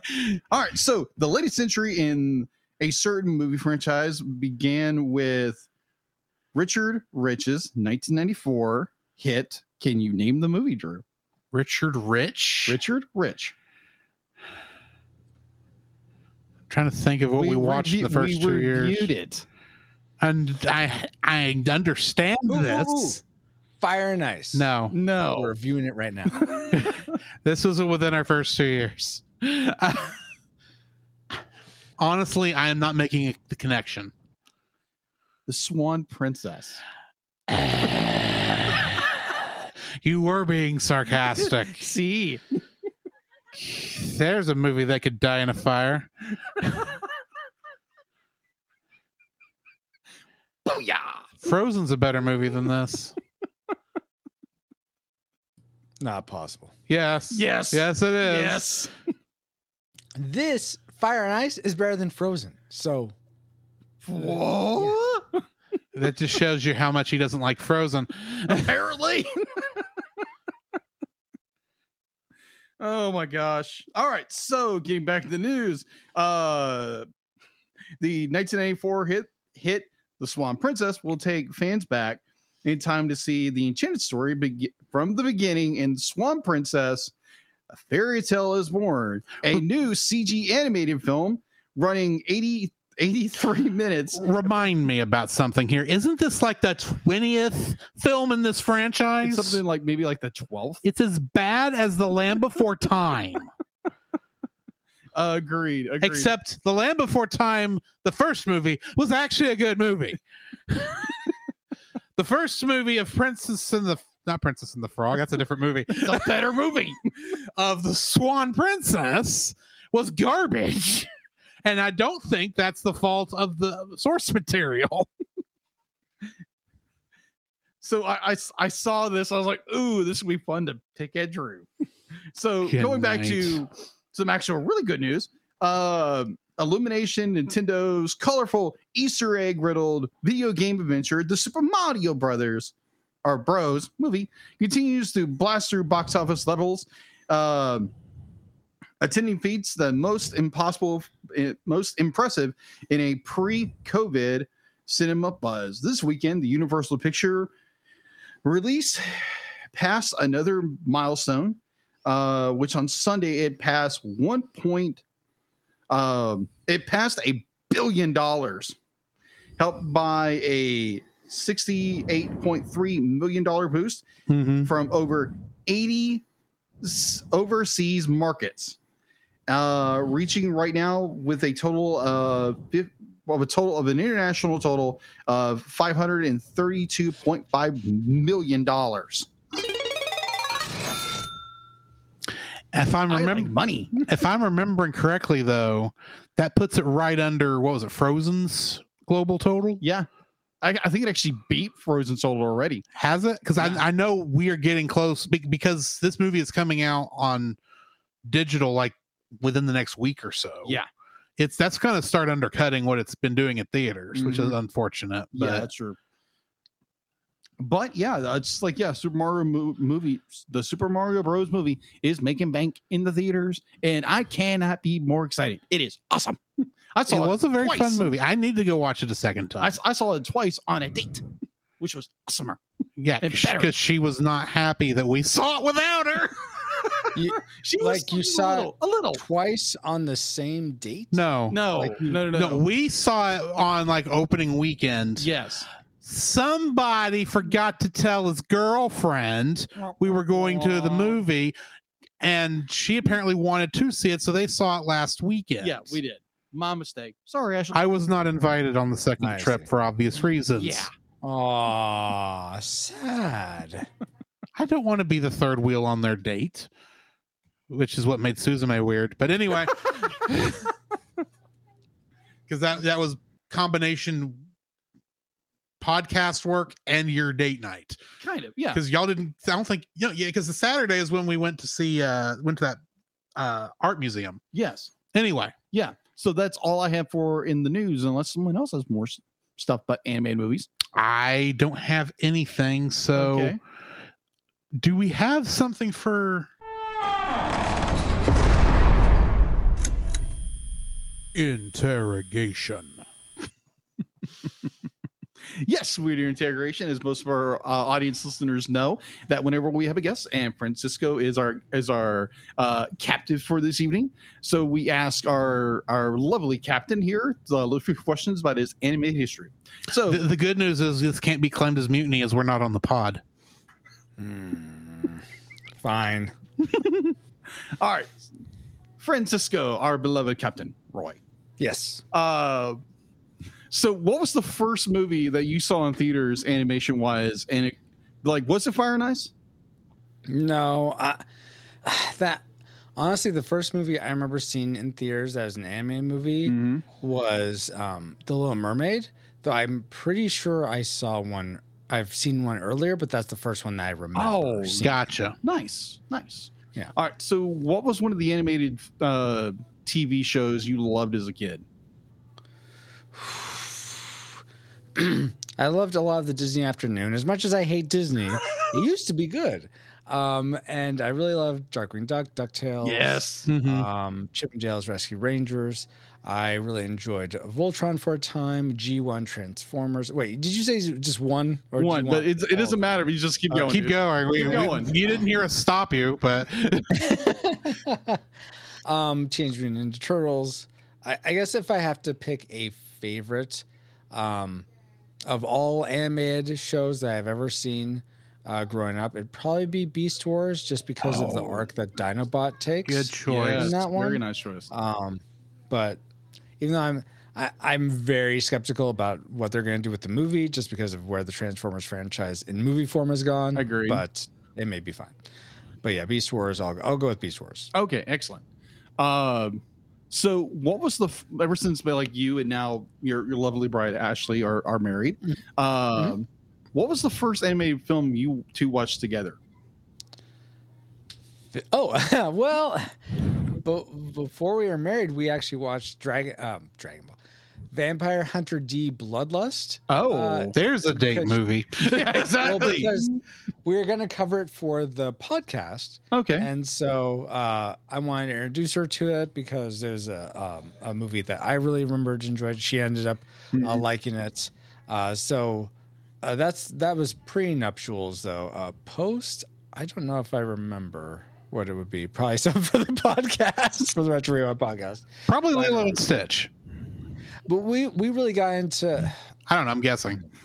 um, really got into uh, like uh, trading films. I mean, I guess I could bring it up and see if I could find one, but I know um, she really wanted me to experience Dragon Ball Z because she her and her brother watched that a lot growing Okay. up, and also Fruits Basket. So those aren't movies; those are shows. Yes, That's fine. I would count those. So obviously throughout this interrogation, I hear that you're disdain for Disney films. Yeah, What what is your what? you, you got that? Good. Okay, good. Yes, we know your heart has been tainted, Um, tainted or Frozen Um, solid, baby. corrupted. no, or Pardoned? I've finally seen the truth. I've taken the red pill. Oh, I'm, okay. I'm I'm aware of the Matrix The that red has you pill. guys, unfortunately. Yeah, you're just acting more like one of the seven dwarves, and I don't mean happy. oh, jeez. I'm not dumpy. I don't know what you're talking about. I was referring to grumpy. But That's- anyway, That's, ne- that's Nekron. He's dumpy. oh my gosh. So, um, with your Disdain for Disney, yes. is is there a Disney film you actually like? Disney Yeah. animated film. Yes, What is that? one of them. Which one? We need a name. No, I know. Um, let's see. Uh, I mean, I, I really, I haven't seen, uh, I haven't really sat down to watch. It was sort of on in the periphery when uh, during spring break. Uh, Ashley wanted to watch Beauty and the Beast, and I that probably would be pretty high up there. But for me, Aladdin, I really enjoyed what Robin Williams as Genie. of course. I really like that story. Um, so uh, I, I do like Hunchback of Notre Dame. That's one I didn't care, didn't have any interest as a kid, but as an adult, I really enjoyed it. Okay. But I think I'll I'll go with Aladdin. Okay. Okay. So throughout your uh, your course of um, reviewing movies and animation through uh, the Retro Rewind podcast, uh, Mhm. what was what is the your favorite anime movie you reviewed so far on your podcast? And bear in mind, some of these might have been erased from history by Jared. Good point. They might have darn Jared. Uh, you're You don't sure know what we're talking about? Go listen to the Retro Rewind. Yeah, in our ships logs episodes. I'm in some Um, of those. I'm just perusing through the anime movies we've covered real quick. Uh, Jared, I mean, a lot of the Goblin King, by the way. anime ones. Wait, w- w- you said which? Oh, di- which Disney one has No, been my just favorite? which or just animated which Animated in general. Animated in general. Okay. Oh, ugh. you know what? The one that really sticks with me a lot is Akira, um, Hmm. both because of its sort of feats of animation and Mhm. also um, just what it says from a, like a very uh, socio-political message of like the this government takes these kids to just be weapons Mhm. and uh, you see a lot of the theme those similar themes in the montauk conspiracy Mhm. or stranger things and there it's interesting because i watched akira around the same time i saw 1984 for the first time Mhm. and there's similarities and it's like uh, uh there's this one there's this one uh guy who makes a t-shirt that says make 1984 fiction again and sometimes in the world we're living in i feel like that's really ringing true so Yeah. akira Yes. sort of uh, sticks out in my mind. Not that there's going to be a kid with psychic powers that destroys everything and turns into a blob monster or anything like that, but it's just what it says about if you just let the government or some some elite faction that's like above the government sort of run things. Mhm. You got to be aware of of that, and also when you just sort of give in to nihilism. This is sort of what the society can become Mhm. um, sort of on the uh, i'm going to give the counter to that so that is i guess the black pill let me give you the white pill the iron giant oh my gosh Hmm. if Yeah. there's a a story that like I, I was actually talking to paul my co-host for the podcast hey paul what what movies are like easter movies that aren't like uh Lion the Witch in the Wardrobe. And he gives me some. I'm like, no, well, that takes place during Easter, like Ben Hur or what have you. But no, it's it's not a Christian movie, but it has very much an Easter like resurrection uh sort of theme. And like Iron Giant came to mind for me. I'm like, oh yeah, that's that is he he he sacrifices himself to save others, and he's in a way resurrected at the end. Spoilers for Iron Giant. Mm. Sorry, but We already reviewed it. Viewed it. Lo- beautiful. there you go. So Yeah. we're- So no spoilers here. Yeah. Yeah. So I'll say those are my two like very dark and very bright Okay. animated films that. All right. I So, uh, knowing that you have children and you're a father, be like, oh wow, doxing me. Thanks a lot. It's not like we said where you were outer space. yeah, exactly outer space you know somewhere in the cosmos deep deep in the the the uh i don't know the uh origami sector i don't know the origami sector. Yeah, Yeah, that's exactly. Exactly where I'm at. yeah we'll go with that either or Outside of Deep Space Station K22. uh, yeah, something like yeah. that so uh seaQuest DS9. you know. what is what is a uh, a show or or a movie that your kids love and you just you you have that uh a movie or tv show that you and your kids love Well, for for some reason, my daughter really connected with the Karate Kid, and so she really she really uh, sort of yeah connected with that. We watched it when she was about seven, I want to say, and so that's actually I've been able to uh, look back on that and say, do you remember this part? Karate Kid. She's like, yeah, and and actually like be able to speak some like truths that happened in the movie and like to reflect what's going on in her life. That's happened. Uh, it's happened very very occasionally, Mm. but it has happened more than any other movie. Hmm. So that'd be that one for for um for my daughter. For my son, we don't quite have a movie yet. He he likes Goonies, which is interesting. Like whenever we're trying to decide a movie, he he'll be like Goonies. I'm like, but my daughter doesn't like Goonies at all. so it's it's tough to get that one played. But um uh I'll say for the, to answer this question, Karate Kid. Okay, awesome. Yeah, Karate Kid was a favorite movie when I was a kid. I loved Karate. And I haven't shared that with my son yet. He may connect with it as well, but Yeah. he hasn't seen it yet. Cool. So, anime wise, do you like anime? Yes. Okay. so. He did mention Akira. I agree. He did. Thank you. But Did I though? maybe Did I? I don't know. Am I recalling? is, is my recall memory just fading away into nothingness? Maybe. Maybe. Maybe. Probably. I blame it on Jared. Yeah. Yeah, it's Jared's Jared. fault. Yeah. But uh so what animated series do you find yourself drawn to? Be like if it's a show you watched back in the past, more recently, and it's just like you find to be like, well, I have nothing to watch. What anime series do you automatically gravitate towards? Probably like uh, I've already, I've already watched it a couple times through now, but um, Rising of the Shield Hero. I was actually having the itchy an itch just the other day to go back and watch it through it again Okay. because I, I just I love that series so much. Um, the first season is certainly superior to the second season. Um, but I still a lot of people don't like the second season. I'll, I liked it for what it was. I thought it went to some more fantastical places. Um, for those that don't know, do you want me to give a recap or just move on to the next question? Uh either or.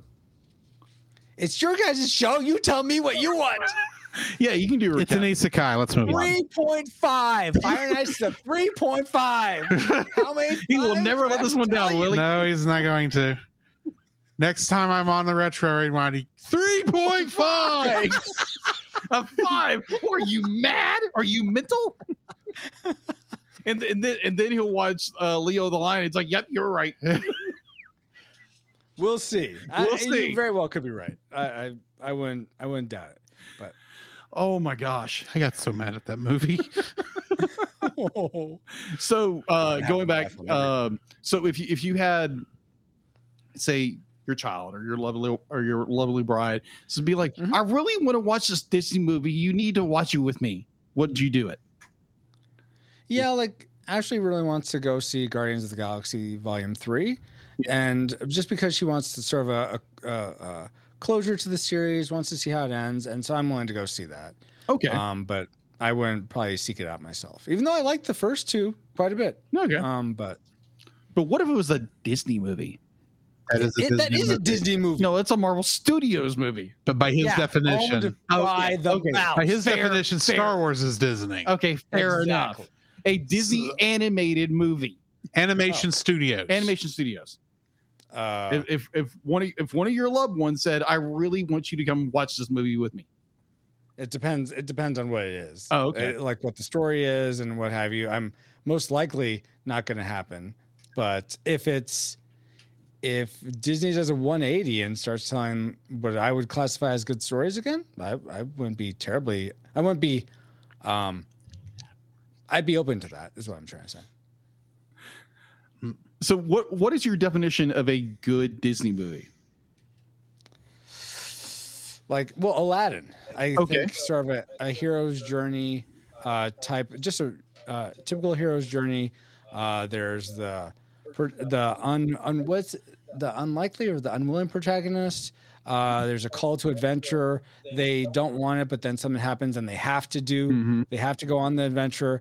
They go and find uh, they go on the quest. They slay the dragon. They get the item they bring the the item whatever it is back to uh, the village and then that changes the village for the better. Something like that. And uh, Aladdin's not quite doesn't has some elements of that. It's not like a strict uh recounting of the, the typical archetypical hero's journey but i want stories like that. I just really enjoy that type of storytelling. It doesn't necessarily have to be that. There's can be i have there's lots of comedies uh, like rom-coms don't really st- stick to that as much uh, but those those are delightful for another reason. But if i don't see disney doing a rom-com really as an animated movie. So if uh, if they were to go back to that i would appreciate that. And i feel like you got some of that with um, uh, Mulan, and I like Mulan. Mhm. Uh, so it's not beyond Disney, but apparently they they're more interested in my my uh, estimation. They're more interested in pushing a uh, political message than they are in telling a story. Okay, fair enough. Completely fair. All right, so I Just like my 3.5 rating. Anyway, anyways, I, I think our interrogation is over for with all right. now. So we need to jump into our review of X Men the Animated Series as we start one of the better story arcs. Previously on X-Men. Meet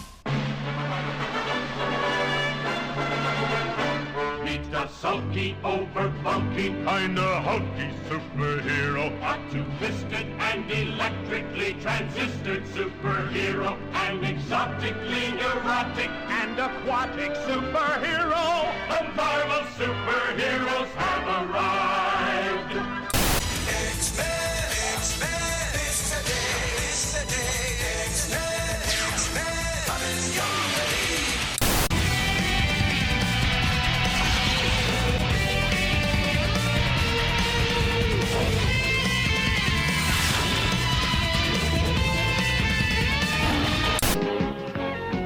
Spider-Man and his amazing friends, Iceman and Firestar.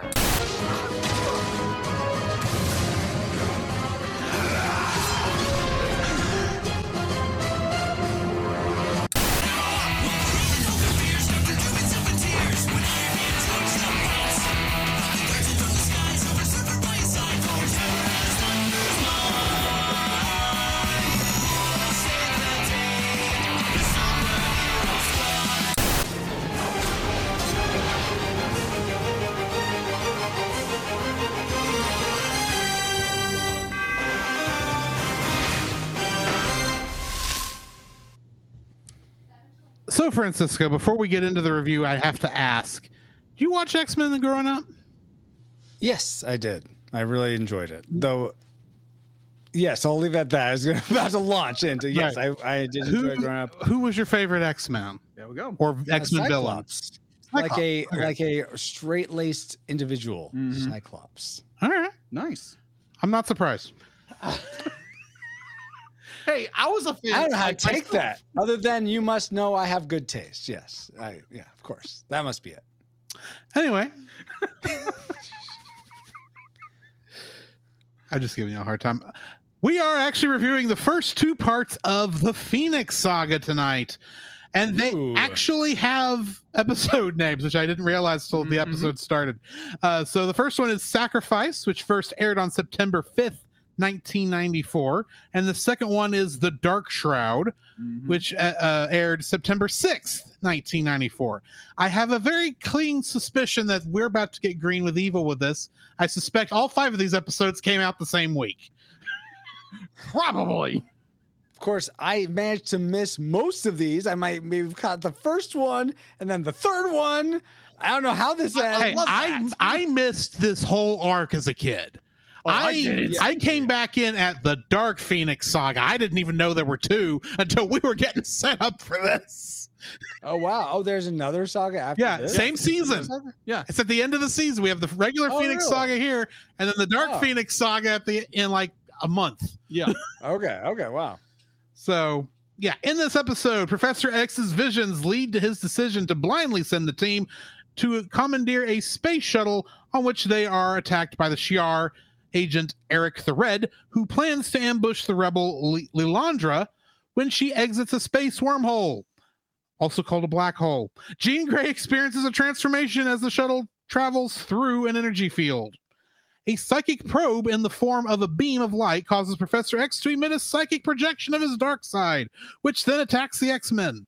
Professor X retreats to Muir Island for rehabilitation, but is visited by Lilandra.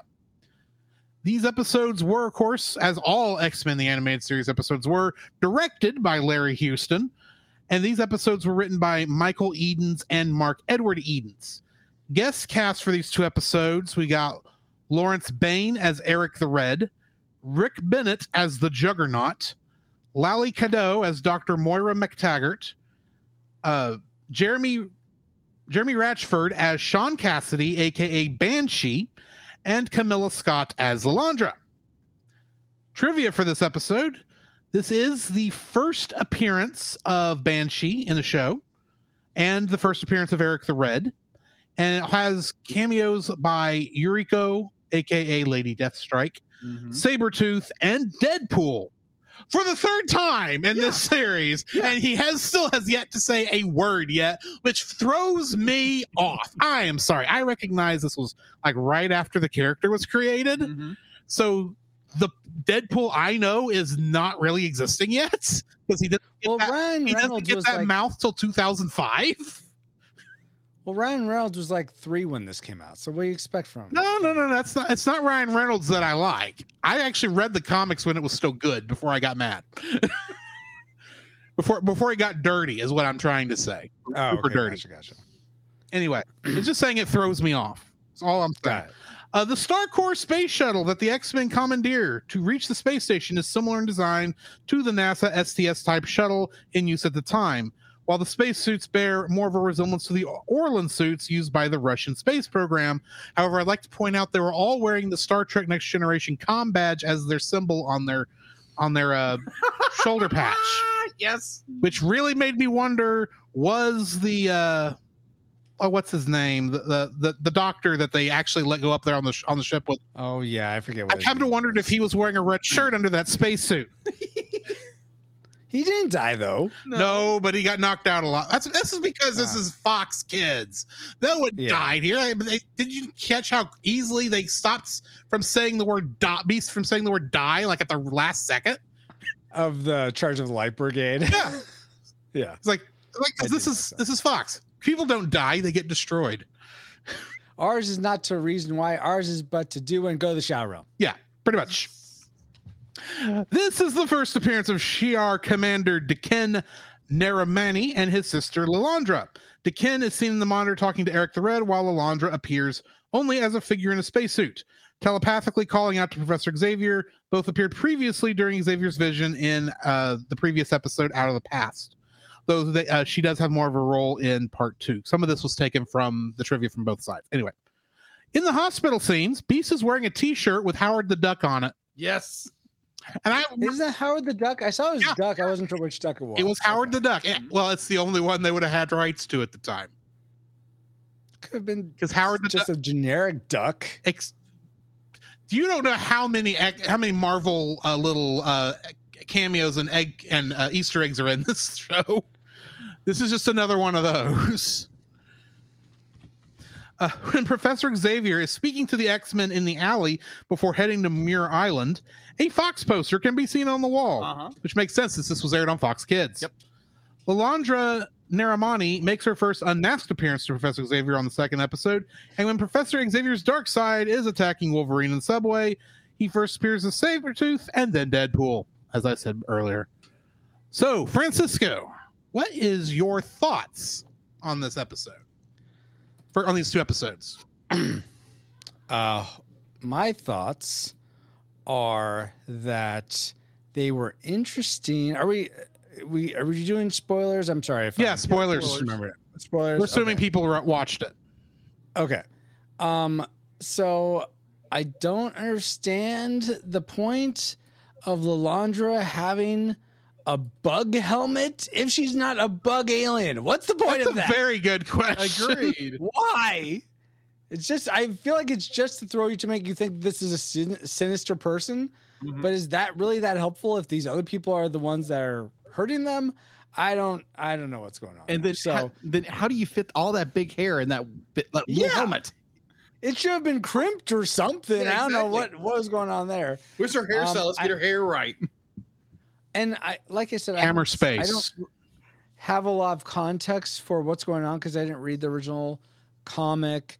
I don't know how this whole saga uh, goes, but I'm not really sure what the point of like an uh, Professor X's psyche going out and causing mayhem is.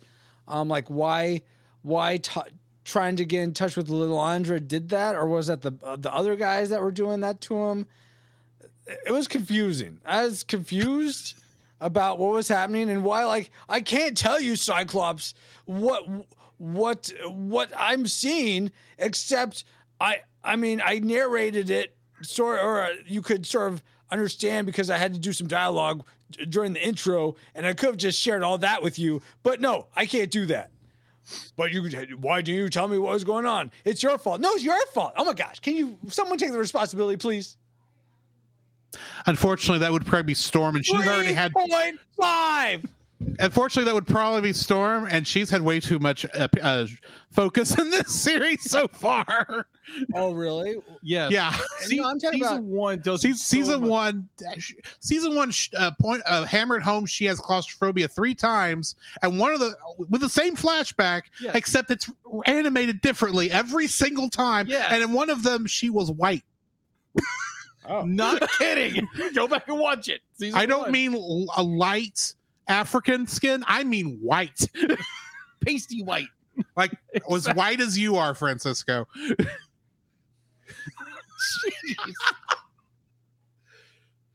I'm coffee color. Thank you very much. Anyway. Ca- cappuccino over here. White chocolate. Anyway, white chocolate mocha. Maybe cinnamon chocolate. Anyway. So yeah, yeah. I, I'm, agr- Proceed. Keep going. I am going to agree with you that there's a lot of stuff that seems to be thrown at us that they have not explained. I'm being reminded of last season's trip to the Savage Lands that never explained anything about what was going on there. Very true. Because other than let's just have a random scene of Xavier and Magneto walking around.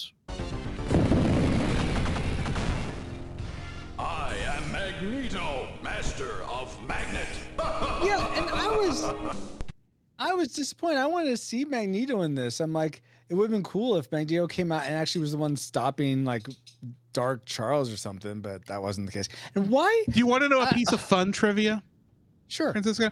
Uh, after s- I was it halfway for the fifth episode, the fifth episode of season one, Magneto never does anything villainous again in the series. Nope. Never does. After that, he never does anything No, No, villainous. nothing villainous. at Nothing all. villainous. He's he's an antagonist, but as in terms of you know the villainous Magneto terrorist that the X Men have to go stop, no, never happens. He just likes Again. helping them half the time. It's weird. Yeah, that is weird. he was involved like like in nearly every episode of season two when he and Xavier were walking through the Savage Lands for no apparent reason Yeah. that they ever actually said. Um, it's like, oh, we were drawn to the Savage Land. And we can't and- get out. And why? I don't know. Mr. Sinister wants us here, and we they wanted an excuse to keep Xavier away from the the mansion all season, so they could actually focus on every other character for a change. Except- Yeah. Yeah. Oh, Yes, PaulJPowers.com. He was the leader of the bro- Evil Brotherhood of Mutants, the Brotherhood of Evil Mutants. The thing is, they have barely been in this show, and most of the members we think of, they're working for other people. True. Oh my gosh, yeah. Anyway, so I, also Dark Charles or whatever. Why does he have a cape? What's the That point was of my that? favorite part. It's like, let's see, how do we Cape and show this is an evil Xavier? we can't do a uh, a goatee because that's just too obvious. so we'll give him a cape. A twirling mustache would be even better. It's like, and, and we're gonna have him like hate on every single everyone. No capes. It's so silly. Uh, I, I I blame the fact that this is the same production company that or the the the, the producers of the show are the same people who produce Power Rangers. Oh, so, Saban, yeah, I I blame that. fair. Uh, Oh man, and plus, this is '90s comics. It's a lot of this is just going to be fun, that is true. Yeah, that's a fair point. And and obviously this is like the second part, the first two parts of a five part story. Mm-hmm. So maybe some of this is going to get wrapped up in the next couple episodes of our show. Mhm. Maybe not knowing this, knowing Yeah. X Men. Yeah, I- I mean, I guess it just it felt like a filler element. And again, I don't know if this was in the comics, but it didn't seem there didn't seem to really be a reason to have this whole evil Charles dynamic. It seemed like it would have been much more clear for him like to just go from not sure what's going on in the hospital with Jean. To like, you know what, uh, Cyclops, you take over. I can't handle this right now. I'm gonna go to Ireland. or Yeah. Scotland. Well, it's Muir Ireland. Island, which is a fictional island off the coast of Ireland. Yes. Okay, so go hang out with Luke Skywalker and have him. I wish that was lightsaber Luke away. Skywalker. And That's Banshee, and he's going to get very annoying very fast. uh, so that I I think I would prefer that. Jacob, Yes, I got distracted. I noticed, but it's your turn to talk. Uh, yes. What are your thoughts? My my thoughts on episode three of season Episode three- one and two, of one, two and three, three and four of Three season four. three. Sorry, sorry. There were two other episodes before this that technically did. Did it really do any setup for this? It did, Other, actually. other than show, oh, there's alien. There's an alien spaceship on the planet. Yeah, it sets that up. and now we're going elsewhere. Also, the worst fire graphic I've ever seen in television. Oh my gosh.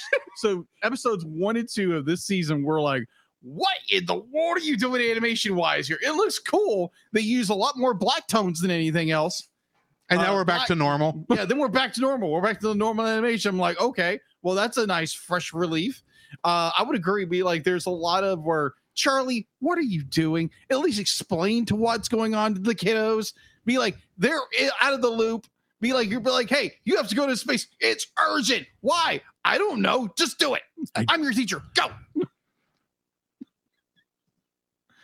I find I don't understand I- why. I would like to also know is what's Rogue doing right now? exactly. They found a really good reason to keep Xavier, Storm, and Jubilee off of the space station. Yeah.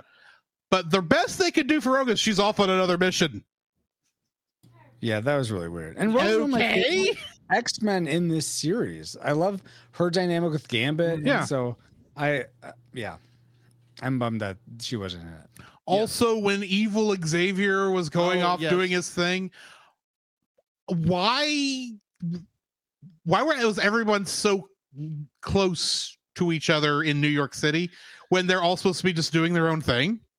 Why are they all coincidentally like I know they're on the same island because it's all Manhattan, mm-hmm. but I mean they seemed like it was too coincidental that is, uh, after Xavier, evil Xavier, got done torturing Wolverine, he happens to run out in front of the theater where Gambit and Jubilee are waiting in line, while Gambit's, of course, hitting on another woman Of course. again. It's Gambit. Yes, uh, that Cajun will, uh, pride will get you anywhere. Oh, don't you know I know about the Cajun Pride? It's so. So I mean, the women I had to bat them off with, with the stick. We are not having him on for Princess and the Frog. I'm just saying. I mean, I know you don't want one someone with the authentic Cajun accent. Uh, whatever. but I enj- I enjoyed the episode for what it was. The the story was like uh I, I enjoy this episode for what it is. The the story is good. There's a lot of be like Charles is not giving an explanation, even though I think one of us said it before that he's giving the dialogue in the beginning of the episode, but he doesn't want to share that with anybody else, which is frustrating beyond belief to any of the characters. Like, Yeah, and then he sends an alarm throughout the school where presumably there's kids sleeping.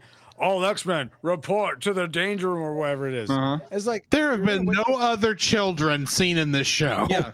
Hey, I've seen huge the, the mansion. movie. There's a few Th- people. this is a very there. exclusive private school. yes, very exclusive.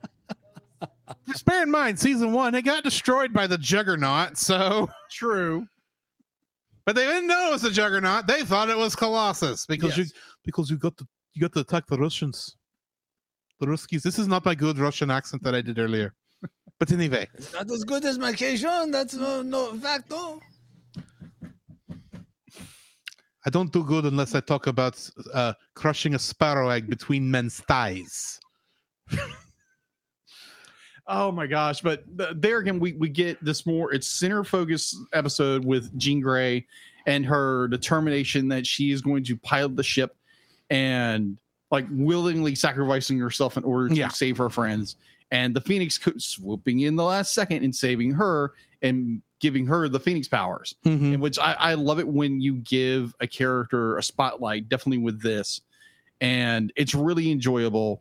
Um there again, Phoenix doesn't really show up until I think like you this episode it's one. the beginning of episode two when she Yeah. when Phoenix actually rises out of the water. That's right. That's right. That's right. That's right.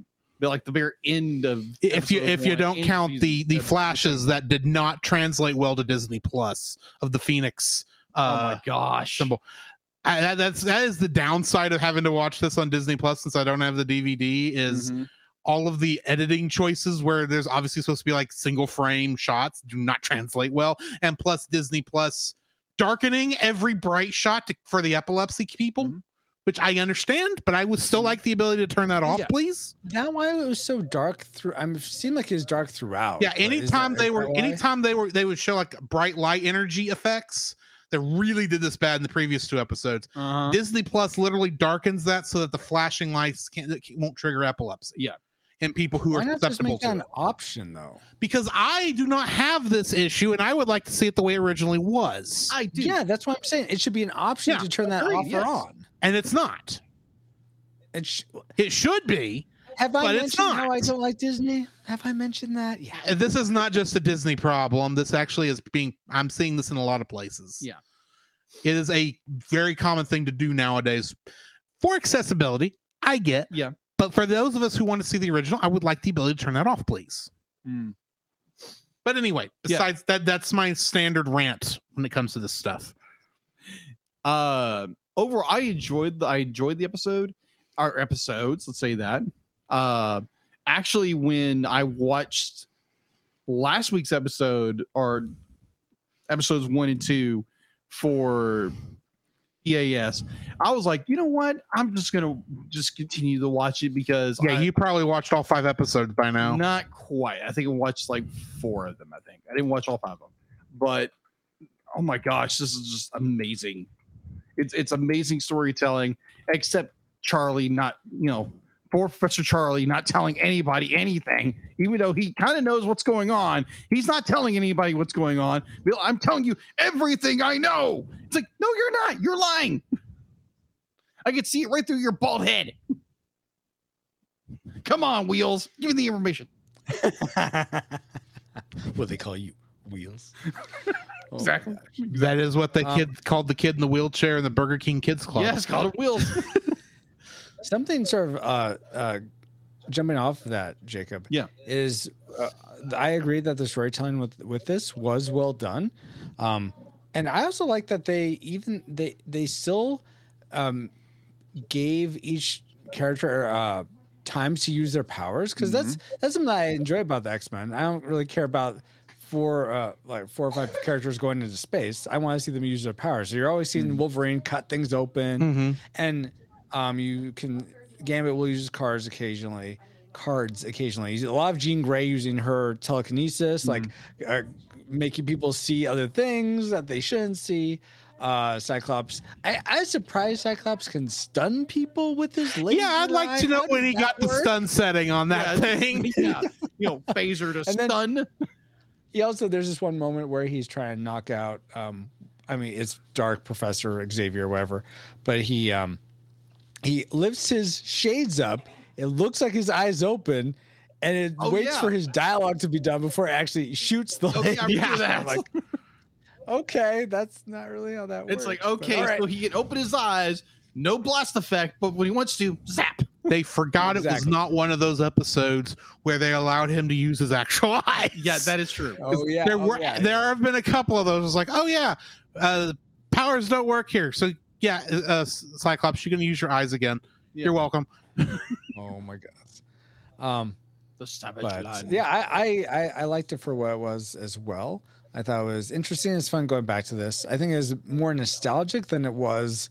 Oh wow, this is amazing. Where has this been all my life? Mhm. Um, but that is that is my take on it as well. It has been a nice nostalgic trip. Admittedly, a part of the reason this got put in the vote originally Mhm. was because of X Men '97 being released. Was it sometime this year? Yeah, sometime this year. So, and we wanted to go through it in time for that. Plus, we assumed people wanted to hear it too. But at the same time, we both kind of wanted to watch the show again. So, Uh, it's been a long time since I had a chance to, especially now that they What has actually been- have the episodes in the right order on Disney Plus. What has your guys' favorite episode been so far? well, that was the one with the with my favorite Russian, uh, as in as they were in Westchester, New York, uh, trying to find who destroyed the Xavier Mansion, and they thought it was the Russian, but it wasn't the Russian. It was Juggernaut. Also, the Gambit episode. Yes, the Gambit episode. because I, I I knew nothing. I know nothing about Gambit normally. so. So the fact that we had a whole episode where it featured this was Gambit's backstory, Yeah. and it's like, huh, that's kind of cool. Yeah. Also, that episode like came out what oh two weeks after the comics came out. Yeah. that it's based on, Yes. and then of course a Rogue story Yeah. Rogue Because- oh my gosh. Rogue because Story. it, Oh, it's, yeah. it's nice seeing Carol Danvers uh, get a comeuppance, Mhm, especially after the MCU That's right. treats her like a Super Saiyan. But anyway. That is what happens in that movie. I, I She agree. goes Super Saiyan at the end of it. I I'm agree. sorry. She does. I agree. I agree. I, I've never heard someone say she goes Super Saiyan. and but then I agree, Rogue puts yeah. her in her place. yes. Still don't know how Rogue because I think even in the comics now, Rogue still ha- can fly, but Carol Danvers is not no longer stuck in her coma. Don't know how that works. Eh, it's comics. Well, I mean, Rogue gets to keep the powers, right? Yes. Not well. When, usually when she, she- steals power, usually when Rogue steals powers, she has them temporarily, but then they go away That's after a while. She held right, but on thought with- to Carol Danvers for too long, which is why she Yeah. got had them for such a long time, and while why Carol Danvers was in a coma for so long. Oh, I thought she died. I thought she killed Carol Danvers. No. No, she was in a coma even in the comics. Well, she didn't do it right. That was their excuse to have uh, the other two Ms. Marvel show up at the time. But anyway, yes, like Geek Devotion. She held on Miss Marvel so long that the powers became permanent. Yeah, that's I which still makes no sense to me. It does not follow the logic of those powers.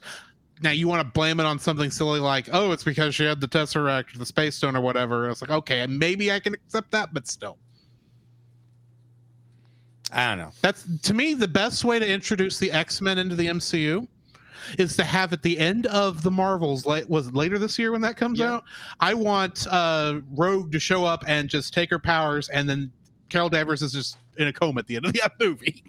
it's like, hey, Rogue's here, and she did what I wanted her to do. Who who would you cast as Rogue though? I have no idea. work very much. I am at a point now with. MCU characters. It's like, don't cast anybody I know. Cast somebody I don't know and have them blow me out of the water because your writing is not doing that, Marvel. See, I don't think they can do that because they're not going to get good writers. So they have to cast someone that I know that I'm going to like. You mean like Harrison Ford as Red Hulk? Is Harrison Ford going to be Red Hulk? Yes. Yes. Because he's playing Bob Thunderbolt Ross after uh, John Hurt died. And that means they're probably doing Red Hulk. No, I meant someone new. sad, Like, not Bob. Bob. I called him Bob. Bob. Bob Ross. Bob Ross. That's like the Yeah, an- I'm gonna that's the anti Red Hulk. Yes, I'm, I'm going to paint these lovely flowers over here. Let me get some uh, titanium white now. Yes. yes. These lovely clouds and stuff. Anyway, do y'all have anything to add before we cut out for the evening? I mean, two plus two is four.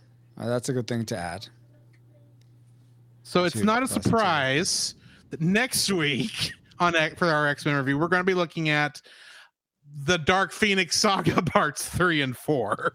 You mean the Phoenix Saga? Yeah, the Phoenix two. Saga, part You're, three. you're Four. getting ahead of yourself, brother. I just want to see her kick the Shi'ar's butt. Okay. Agreed. Agreed. I, I I do have to say, be like, I mean, like, Wait, that's not even in the Dark Phoenix Saga. That's much later. well, never mind then. Moving on. Moving right along. The the the thing I want to add with uh, Francisco, your background, amazing.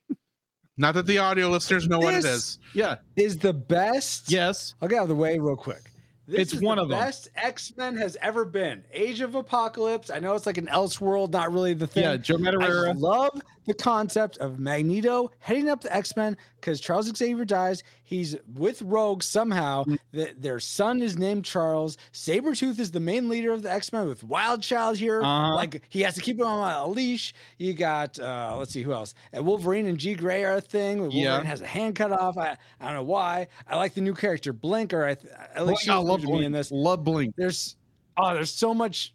I never finished the whole series. Uh, This is like the one thing, one like Marvel thing I'd love to get the omnibus of one day is Mm-hmm. Age of Apocalypse. Uh, but the the few comics I had, I just adored, and so that yeah, that's what Yeah. that's why I'm showing behind me. Look look up the cover for Astonishing X Men number four. It is Okay. freaking amazing. It's Joe Madureira, the same artist who did that. It's just probably one of his best covers he ever did. But while you're doing that, Francisco, why don't you tell us where we can find you on the internet? Uh, you can find me at retrorewindpodcast.com. Also on Twitter at retro, pretty much everywhere on social media, it's Retro Rewind Pod. But our main site where you can find us reviewing movies and games, me and my co host, uh, pauljpowers.com. Uh, and uh, we usually have a guest host uh, or two join us to review movies and games that are 15 years or older, letting you know whether they're still worth your time today. RetroRewindPodcast.com. Would you believe he's been doing some anime, uh, uh, cartoon stuff the last couple weeks, and he did not invite us? Say what? Is this what this? This was a big ambush. I see. I, I, oh, Francisco! I didn't know about this, one. yes. Why are you? Why are you ready to Fire and Ice? Oh, you you like Fire and Ice? Oh, come on, just be on the show with us. Oh yeah, have a few laughs. It'd be great. You act Now- like we didn't have you scheduled This on this long before you, Uh-huh, you yeah, didn't invite us. See, you don't. You guys don't know this. Drew is a mastermind. He's like Mr. Sinister. He just has all these plans. He's ready to go. He's like he's he's Tetrising all the his his. Dude, you did better than me in the Tetris tournament, so hush. I never beat your score. All right. Well, I didn't say anything about that, but Well, no, I take Uh, it back. I did is- actually beat that first score you submitted oh yeah, yeah, you did. for like two days, and then we all got trounced by. Yeah, Daryl's like, Daryl. oh, uh, you know, let me just uh, drop this three hundred thousand score. What the junk, Daryl? How'd you do it? Anyway, y'all have else anything else before I, before we hit the hit the outro? So I'm looking Mm. at Astonishing X Men number four. Oh wait, this is two thousand four. No. Is there like a certain one I should be looking at because that Uh, no, one doesn't look uh, all that Astonishing. X Men. Uh, the Astonishing X Men run back in the early '90s. It's, episode- 95 maybe? one, two, three, four, and the fourth. Is it the one with Rogue sort of looking Exactly. Like this? Yeah, yeah. Yeah, I love that cover. that is- Anyway, I need to bring the episode to a close. Uh, I think I actually had that that one. Yeah. I've got two of them now. in the Well, look at me, meantime, In the meantime, this I is want you all to remember 3.5. in the meantime. This has been Drew, This is Jacob. This is Francisco. and we'll catch you in the next frame. You can follow Jacob on his Facebook at Jacob B. Heron. His Facebook page, Jacob's Daily Art Corner, where he tries to draw each and every day. I try. His Instagram at Jacob B. Heron. His Twitter at Jacob Heron. And his letterboxd at Jacob Heron. You can find Drew on Facebook at Drew Dodgen. His Facebook page Drew's Photo Bin to see his photography. His letterboxd page at G George 759. I'll update that His one Twitter day. at ggeorge759 and Instagram at Drew Dodgen. You can like us on Facebook at the Cel Cast Podcast, on Twitch at the Cel Cast Gaming, on YouTube at Cel Cast, on Twitter at cast underscore cel. The Cel Cast can be found at Apple Podcasts, Google Play Podcasts, Stitcher, Spotify, or anywhere else fine podcasts are downloaded from. Please rate and review us where you found us and also on Podchaser. Email us at thecelcastpodcast at gmail.com. The Cel Cast is a proud member of both the Pop Americana and Culture Box media networks. For more information, please see the link in the description. Our theme song is Drop and Roll by Silent Partner. And remember, that's Cel with a single L.